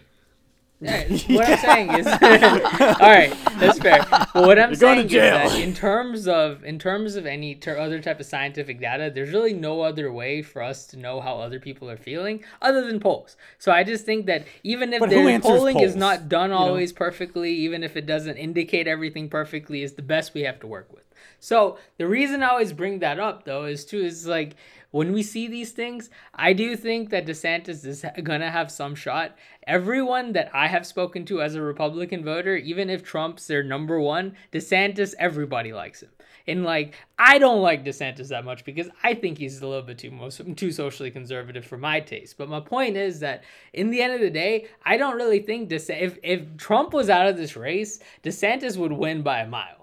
I just think that these are the only two rational, realistic contestants right now until the debates happen. I remember last time in 2015 when the debate happened, before it was like Jeb Bush and Scott Walker going at it. And then it was like Donald Trump came in the race and everybody else was like not important anymore for like the rest he of the shines election. in those debates. So yeah. my point is that in these kind of contexts, I just think that polling data is the best indicator that we have. And even if polls are not perfect, it signals two things right now that Joe Biden is like the clear upfront a uh, winner if there was an election to happen right now based on polling data. And he's like the number one in all the democratic primary polls as well. But on the flip side it's a real contestant race between trump and desantis. I think things are going to shift but the more and more people that get added and romney said this too which i found interesting it's like the more and more people that get added in this race the higher odds are that trump's going to win so it's like, if anything, Republicans, if they don't want Trump, they don't want need to run they need like DeSantis to run and they may like get like one or two other contestants, but they really need to prevent how many candidates run because if it's anything like 2016 or 2020 where Dems had like 27 people and De- Republicans had 16, I really don't think it's even a competition because the more and more people you add, it's like Trump is the apparent frontrunner. And at the same time, like I don't think Biden is Biden would be the first president to sit down and not run for a second election since like James K. Polk, who was our 12th president of the United States. So like, Who do you think it's the Republican establishment is going to get behind Prateek? For example, in think this Trump- Quinnipiac poll here, because you know you've, you've got the numbers here, and the, the numbers Poll are man Prateek. everything. But um, so it says Those are Trump and DeSantis head to head. That um, Republican-leaning voters are split: Trump forty-three percent, DeSantis forty-one percent. But that in a hypothetical hypothetical general election matchup, it's a toss-up where President Biden would win at 48% compared to Trump at 46% among registered voters, but that DeSantis would beat Biden by 1%. So just wanted to get your thoughts on that. Like if mm-hmm. Republican, you know, strategists are sort of seeing, oh, DeSantis may be more favorable, do you think they're going to kind of throw in with him? It depends. But I, I mean, granted, once Trump's on the stage, obviously, as we've all said, he's going to Yeah. command attention. off, but, yeah. you know, do you think the party establishment is going to get behind DeSantis as the way to win? It depends on how many contestants are on the board. It all these things are about numbers. It's not like there's Republican strategists that like Trump or DeSantis or anybody else more. there They just want to win. Yeah, what do you? They just want to win. okay. They're looking at it from a winning basis, right? So they're Mm-hmm. like looking at it. How are we going to beat the Democrats? They really don't care who's the face that they put on the cover. They just care that the face that they put on the cover Dude, wins. are you about to say the president So- is a dot? Oh my God. but what I'm saying in terms of strategists on how these strategists work is that they're going to if it depends on how many people run. If Trump has like 10 other candidates that run against him, then they're going to be more wary on who they're going to support until there's like two or three contestants left. If there's not that many candidates that run, and let's say it's just Trump, DeSantis, Pence, and Haley, because that seems like that's like the four consensus that we think you're gonna run because Nikki Haley's already declared and Trump is in the race. I just think that in terms of those four candidates, they will wait. They all we all know as a whole that Pence and Haley don't really hold a chance against the other two, but those are potential vice presidential candidates. Ironically, Trump's not going to choose Mike Pence again, but he was his former vice president. But the fact is that it's like how many people are in the race? If there's two people in the race, then if it's Trump and DeSantis, and it seems like DeSantis this is an edge, edge over, um, you know, Biden over Trump does, then they'll support DeSantis. But if it's like if that's not the case, and there's like four people to the end, I don't think that they're gonna make a decision until uh, somebody is chosen at the end. I think it's all like they're playing their own cards. They don't want to piss off anybody, and they want all the DeSantis, Trump, Haley, Pence, anybody else that runs voters to vote for whoever the candidate is select in the end. That's like how strategists look at things. I think with the Biden administration side, Dems are lucky. If Biden runs, Biden will win. Biden has a higher odds of winning. Incumbents generally don't lose unless there's like a pandemic 2.0 that happens, or let's say the world blows up with a nuclear bomb. Like, unless something crazy happens, Biden has a huge chance of winning this election. No other Democrat has that capability of doing that. So if Democrats are smart, based on poll numbers and based on polling data, Biden will run again. Unless Biden decides to step down, and then it's going to be a horseshoe race on their end too. But I think if Biden runs, there's not going to be many people that run against him, if any. Hmm. I, you know, it's interesting. I think um, people might be afraid that Trump wouldn't handle the international conflicts that are fast approaching us with the kind of I don't know respect. I don't know what what other words. But he will he will handle um, inflation. I That's think people see Biden mark. as a better leader on the international stage in wartime. And I think we've always shown throughout history that we coalesce around our current leaders during wartime. And I don't think, especially after you know Trump being very isolationist, people are going to want that. And I understand inflation is probably a bigger issue, but I'm curious to hear people's opinions about you know Trump's international well, stuff. But anyways, oh, Tyler, briefly, yeah, I was just gonna let you have the final word, you and Jamie, and then close. But I have to say, for the wartime stuff, I'm not so sure I agree. For example, one of the reasons why Carter was kicked out of office was because of his handling of the Cold War at that time with the Iran hostage crisis. Like that, I get that he was the president and that we were in this you know geopolitical competition with the Soviet Union. But even though he was in, you know that that precedent wasn't enough for him to stay in office. So I just wanted to say there are a few exceptions, but I can see that that's broadly the rule. Hmm. But you'd all, would you also agree that Trump isn't the like on the international stage he's not the most stable? Like when we're going against china going against russia these are active conflicts. Not it, like in 2016 where we were people, all talk Tyler. and rhetoric. It varies it varies with people. There's going people that are younger don't necessarily like trump as much. Even republicans it's like a mix whenever it deals with younger voters. But overall the consensus among older people especially young people don't vote Prateek older Republicans and older moderates, for the most part, the consensus is that if something like Ukraine was to happen, it may have not happened if Trump was there. That's like a theory. We don't know if it's true. That's a theory. The theory is that Trump is like seen as like that big stick policy guy where it's like you're going my way or the highway and if you don't go my way i'm going to mess things up for you. That's the way that many of these old republicans and many of these moderates that are on the fence look at trump. And that's part of what gave him an edge over some of these other people. It's just that you know all these other people are cookie cutter politicians. They're going to tell you what you want to hear. Trump's just going to say something bombastic out of nowhere and people are like wow he just says how he feels. Like that's that's the way people look at trump and I think that is his was his selling point. That is his selling point. And I don't necessarily think that there, if we look at it in terms of a war, if certain things are happening, that's gonna change with those people. For younger people, sure. We don't I don't necessarily see that. I don't think most Republicans really like Trump that much. I don't think Democrat Democrats hate Trump with a passion in general. And I think the more and more younger you get, you hate him more. I just think that in terms of like the overall consensus on the people that actually vote, because they're not in our age group, it's Trump has that moderate edge to him because he's like more liberal than all the other Republicans. And at the same time, he's that guy that's just, you know, seen as somebody that's going to be willing to do whatever it takes to make something happen and prevent something, which they argue that the Ukraine war may have happened because Biden is seen more as a wimpy person. But at the end of the day, that's not that's just a bad outlook of looking at things because I think that he's done a decent job at Ukraine. I'm just my argument is that's just the way a lot of older people look at it. Yeah, definitely could. Such be. a good way hey, to tie it back to how we started yeah. with Ukraine, Jamie, to bring in the final word on this. You know, kind of getting your thoughts on the whole situation. Plus, I mean, Prateek did mention Ukraine. Uh, how do you sort of see this playing out in the next election and just your thoughts in general on what the three of us have sort of been batting back and yes. forth. so if it does come down to Trump and Biden, because uh, right now I, I could have a, I have a clearer picture if one of the two of them gets elected. If Trump gets elected, you're going to see him do his usual, um, you know, political talks on on TV where he just calls out like North Korea. Like he, he just called out Kim Jong Un, basically called him the dog man and all this other crap. You're gonna hear that again. Um, I also do believe if Trump does get into office, he's going to focus more on the inflation and the American economy, and he's not going to focus on the war of Ukraine and overseas. So you're going to see that isolation come back, and you know, and then if that does happen, then we might actually see how the other players around the world are going to actually, you know, um, act upon the war and the global crisis that's going on right now.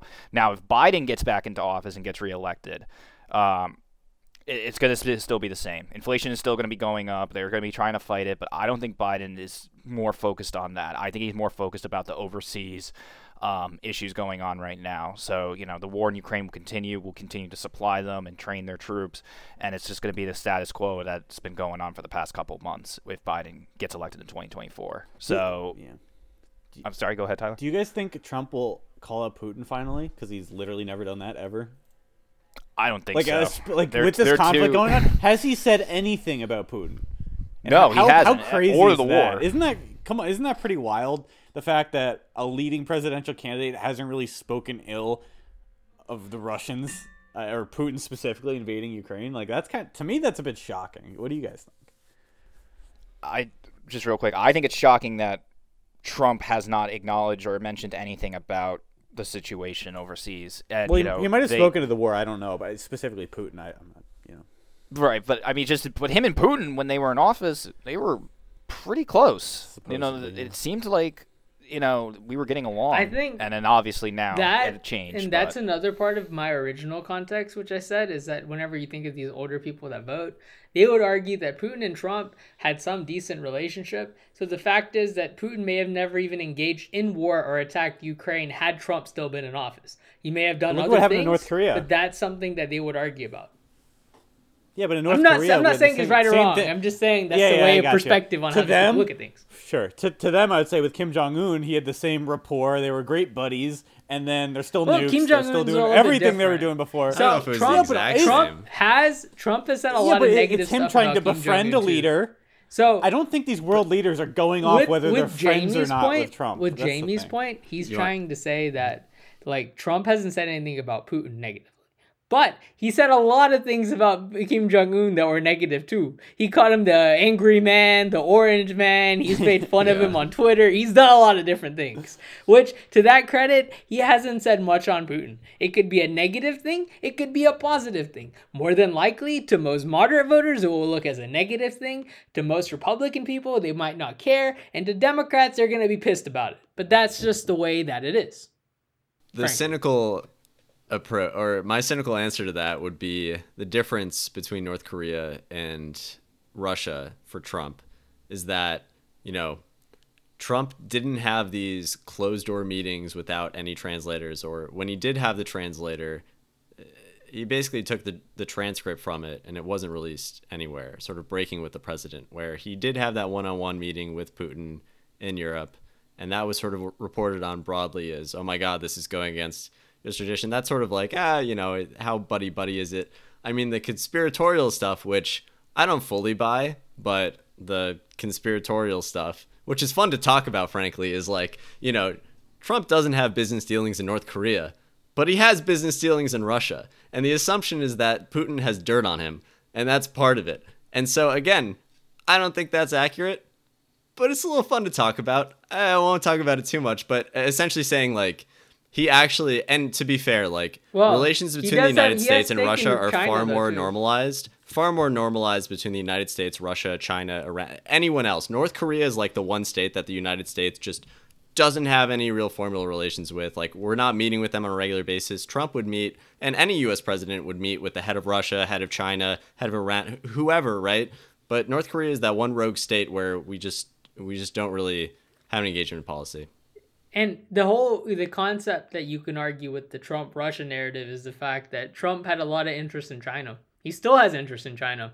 But the one thing you could take away from Trump's presidency was he was pretty anti-China. That's mm-hmm. like the one thing that every Republican and Democrat can get behind. If anything, right. that was one of the things that Democrats were freaked out about was the tariff war, which hurt people like us more than it hurt most other regular people because we're the people that the are buying farmers. stuff from China. Who's caring about the soybean farmers? God damn it! Yeah, right. Damn those soybean farmers! What have they done for us? this has been our longest show ever. But anyways, I just want to thank Jamie for joining us today. We appreciate you joining the conversation, adding some commentary. Um, appreciate, of course, my other co-host Nick Prateek. Thank you guys for joining. Thank you everyone for listening. Um, we will, of course, catch you next week on Politica- Politicana 120. Thanks for coming on, Jamie. Thanks, Thank man. you guys for letting me be on. Thank you.